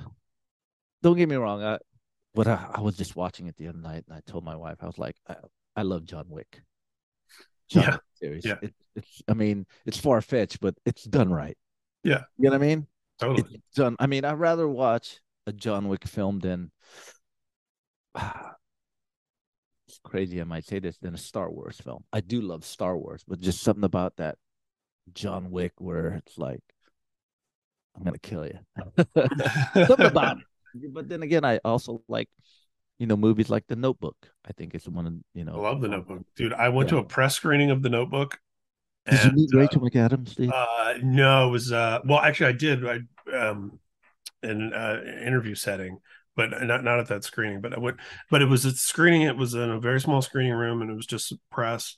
And my girlfriend at the time was with me, and the uh, the um, publicist handed out little packages of Kleenex to everyone in the audience. really? I was like, oh, that's cute. You know, I just thought it seemed like a funny little gimmicky publicist thing to do. And then there's a point in the movie where you hear everyone's like opening their Kleenexes because everyone's crying. It's like, oh wow, that was that was pretty uh that was excellent foresight. This is some publicists who've screened this movie a few times already. They knew. See those love story movies. I know we're getting off topic here, but you know, you, you'll probably edit all this. Um, Lars loves mo- Lars is a big film guy. Yeah. I mean, uh these like love story movies. It's like the notebook to me it's like my mom's like how my mom liked Somewhere in Time with Christopher Reeve and Jane Seymour. I don't know if you remember that movie. That's their era. This is my, you know. It's But I like that and you know, every every Christmas me and my wife Trisha we'd watch The Holiday. That's like the holiday. Jack Black, Kate Winslet, uh Cameron Diaz and uh Jude Law. I don't think I've I don't think I've seen that actually. I, I can it. I can picture the poster and stuff. I don't think I ever saw it. yeah you got to see it you know you know but yeah dude I- i'd love to talk to you about nothing but film movies we Yeah. actors and the production and all that just so you know i was an extra in one one movie or one the video. No, one movie one movie. Sorry i was too young to be an extra in the, i was in the uh, the dirt oh no way! i was in the party house uh, you'll see me it's like two seconds is the is, and that's like that's like the opening scene, right? yeah Party house. yeah I mean, the opening scene. yeah i was in it for like two seconds chopping cocaine dude, that's killer. yeah. Was the was the cocaine B twelve? I've heard they use I've heard they use B crushed up B twelve. Yes, in, if in I can remember. Yeah, and we were smoking cigarettes, but they were like not cigarettes. They were like flour or something rolled up. And you know, it supposedly doesn't smell, but you know what? I didn't get, you know, when the scene started to go, here, smoke some cigarettes, fake cigarettes. I pulled out a real one. And I did. And who, you know, who was an extra on there with me was Pepper Keenan. no shit. And speaking of, I wanted to bring this up. You'll probably edit back in the load reload era. I think they were trying so hard to be COC. big COC influence and big Alice in Chains influence. I think COC. Well, and you know, uh, until it sleeps, the working title for that was FOBD, which Really? stood for Fell on Black Days. Because Kirk was trying to write a Soundgarden song, as I understand it. That was the working title. Well, I Uh, mean, dude, when you yeah. listen to like um uh Albatross or Clean My Wounds from COC. Oh yeah. Right? Come on. And when you and when you see James pushing for Pepper in some kind of monster to be the new bass player. Could you imagine if those two two wrote songs together? Oh dude, it'd be so sick.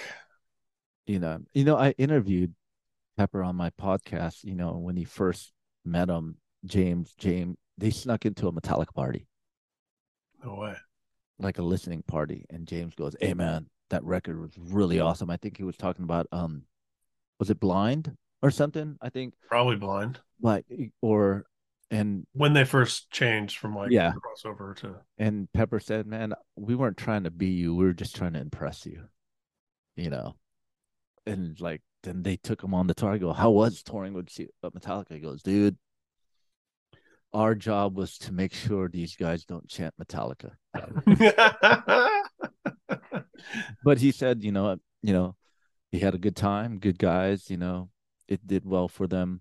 Um, playing in the round was a bit difficult, and that's one thing Metallica dominates for the past since the Black Album, playing in the round. So Oh, yeah. any band that I don't care who you are, who what band you are, what your status is, You get on that round, you're gonna lose. You're gonna lose, man. You are going to lose. Not everyone's comfortable playing in the round like those guys are. Yeah. It's it's it's. I mean, I do it like for the fa- for two reasons. Like we get to play with Metallica, you know, you know, in Narita. I do it, but we'd have a hard time because Yeah. you're not used to that. You're just used to the standard stage. When you're in the round, like okay, drums are over here. You- You're just used to the standard. Drums are behind me, guitars, front man, and Mhm. with the round man. No man, And and the audience is in front of me and to the sides of me, not behind me, like you got to walk around to see them, you know. But this tour, it's in the round. This new Yeah. tour coming up, guarantee you. I, I mean, nothing against Pantera. They're gonna lose. it's gonna be rough. Well, I was actually having, I saw Machine Head and Lamb of God when they did the round. yeah, me too. I'm sorry, I'm, I'm used to seeing Machine Head in the stage when they have lights, and same with Lamb of God. Their whole deal, Mm-mm, it didn't work. It's funny because uh, I'm gonna have Spencer on the podcast pretty soon, and, and something him and I, he and I went to the All Within My Hands show together, and Ice Nine Kills is a very theatrical band. Like they have a whole, you know, they act Yeah. out scenes from movies throughout their show, and everything's happening behind that backdrop, like wardrobe changes and costumes and characters and bloody knives and axes and whatever. And um, yeah, it just occurred to me. He brought it up. Um, he's like, he's like, we got to figure out how- what we're gonna do. like their whole show, they've got to change their whole show to play in the round. Exactly. Are you gonna tell Metallica to strike their yeah, yeah, right? You are setting up. They're not moving nothing, and yeah, rightfully so. yeah, When you play in the round, you, you do have to. Okay, how are we going to do this? That's going to be very tricky. You're going to have to rehearse, find a warehouse, and replicate their stage and Yeah. try to do it to to go up there for the first time. All right, we're playing with Metallica first time. I'm sure you'll get a sound check and you get, but that's different, man. I mean, I would be intimidated to play in the round. Like, okay, you're playing with Metallica, but it's in the round. I'll be all, oh man, man, you know, we better get these wireless like them that could just, yeah. Oh, yeah, because you're you're gonna need to wander around everywhere. yeah. Yeah, And your drum, our drum set's not going to be where Lars is in the middle. They're going to have you set up somewhere else. And okay, do we have to get in-ear monitors? Are we relying on these monitors? Oh, it's, I'm, you know, they dominate. If you any band that plays with them, you're gonna lose, man. Sorry, you're yeah. gonna lose. And Yeah. they know that. I think they know that deep down inside. I'm just assuming, but you know, Yeah, it's like Maiden, Slayer. There's those handful of bands where it's like it's a Do great think- opportunity, but good do luck. you think if the big four came back and Metallica goes, all right, we're gonna do the big four, but we're gonna do it in the round, do you think they'll do it? You know, Mustaine had, has said in interviews back when they were doing the big four shows, and people are like, Are you guys going to do a tour or whatever? Whatever. He said a bunch of times in interviews, he's like, I don't want to play in the round. He's like, There's some things we'd have to do differently if it's going to be a tour. And he's like, One of them is I won't play in the round. See, So Mustaine actually, he's on record saying he wouldn't have done it. So, he knows whether he doesn't want to do it for whatever reasons, like is Vendetta for Metallica, whatever. It's it, he. It's tricky.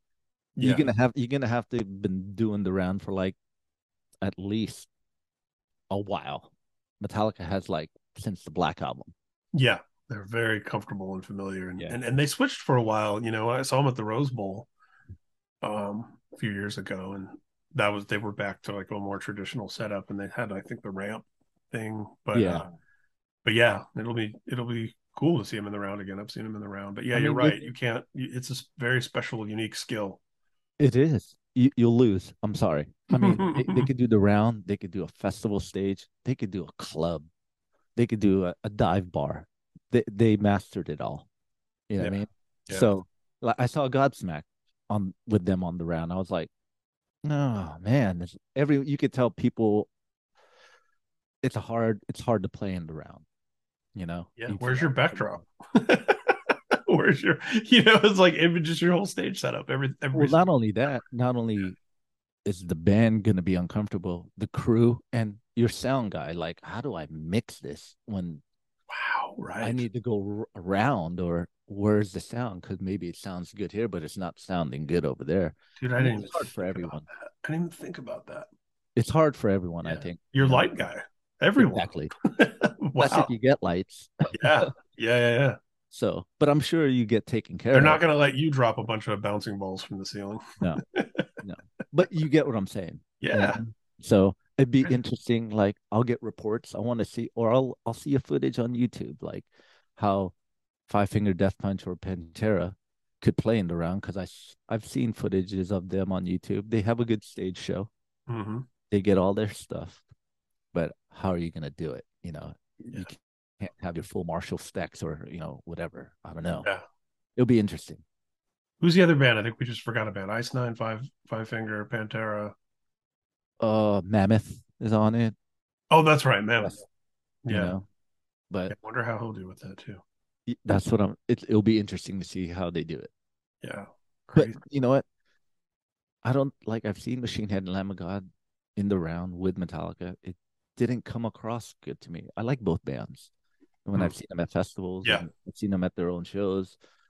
They have their power and all that, but something happened when they play in the round. Like You're right. Because yeah, I've seen both I saw both of those bands with Metallica too, and, and you're right. I mean, they were great. They're always great, but it was um definitely different off in a way. Yeah. bit off. Like, ah, I know it's you guys, but it doesn't sound like you guys, and you're not coming off as you guys. So, Yeah.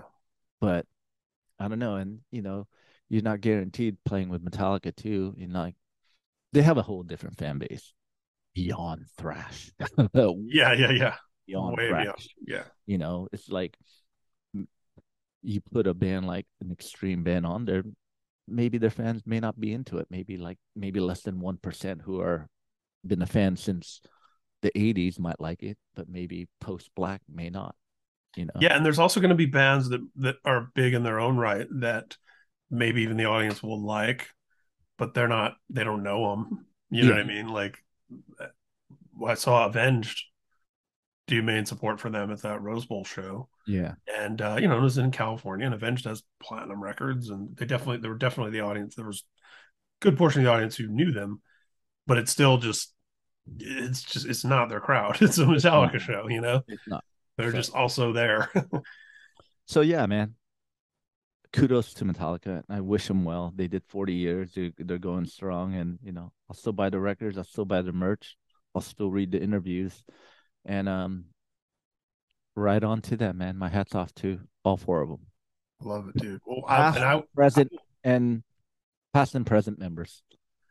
and I, I will have you back. We'll do this again.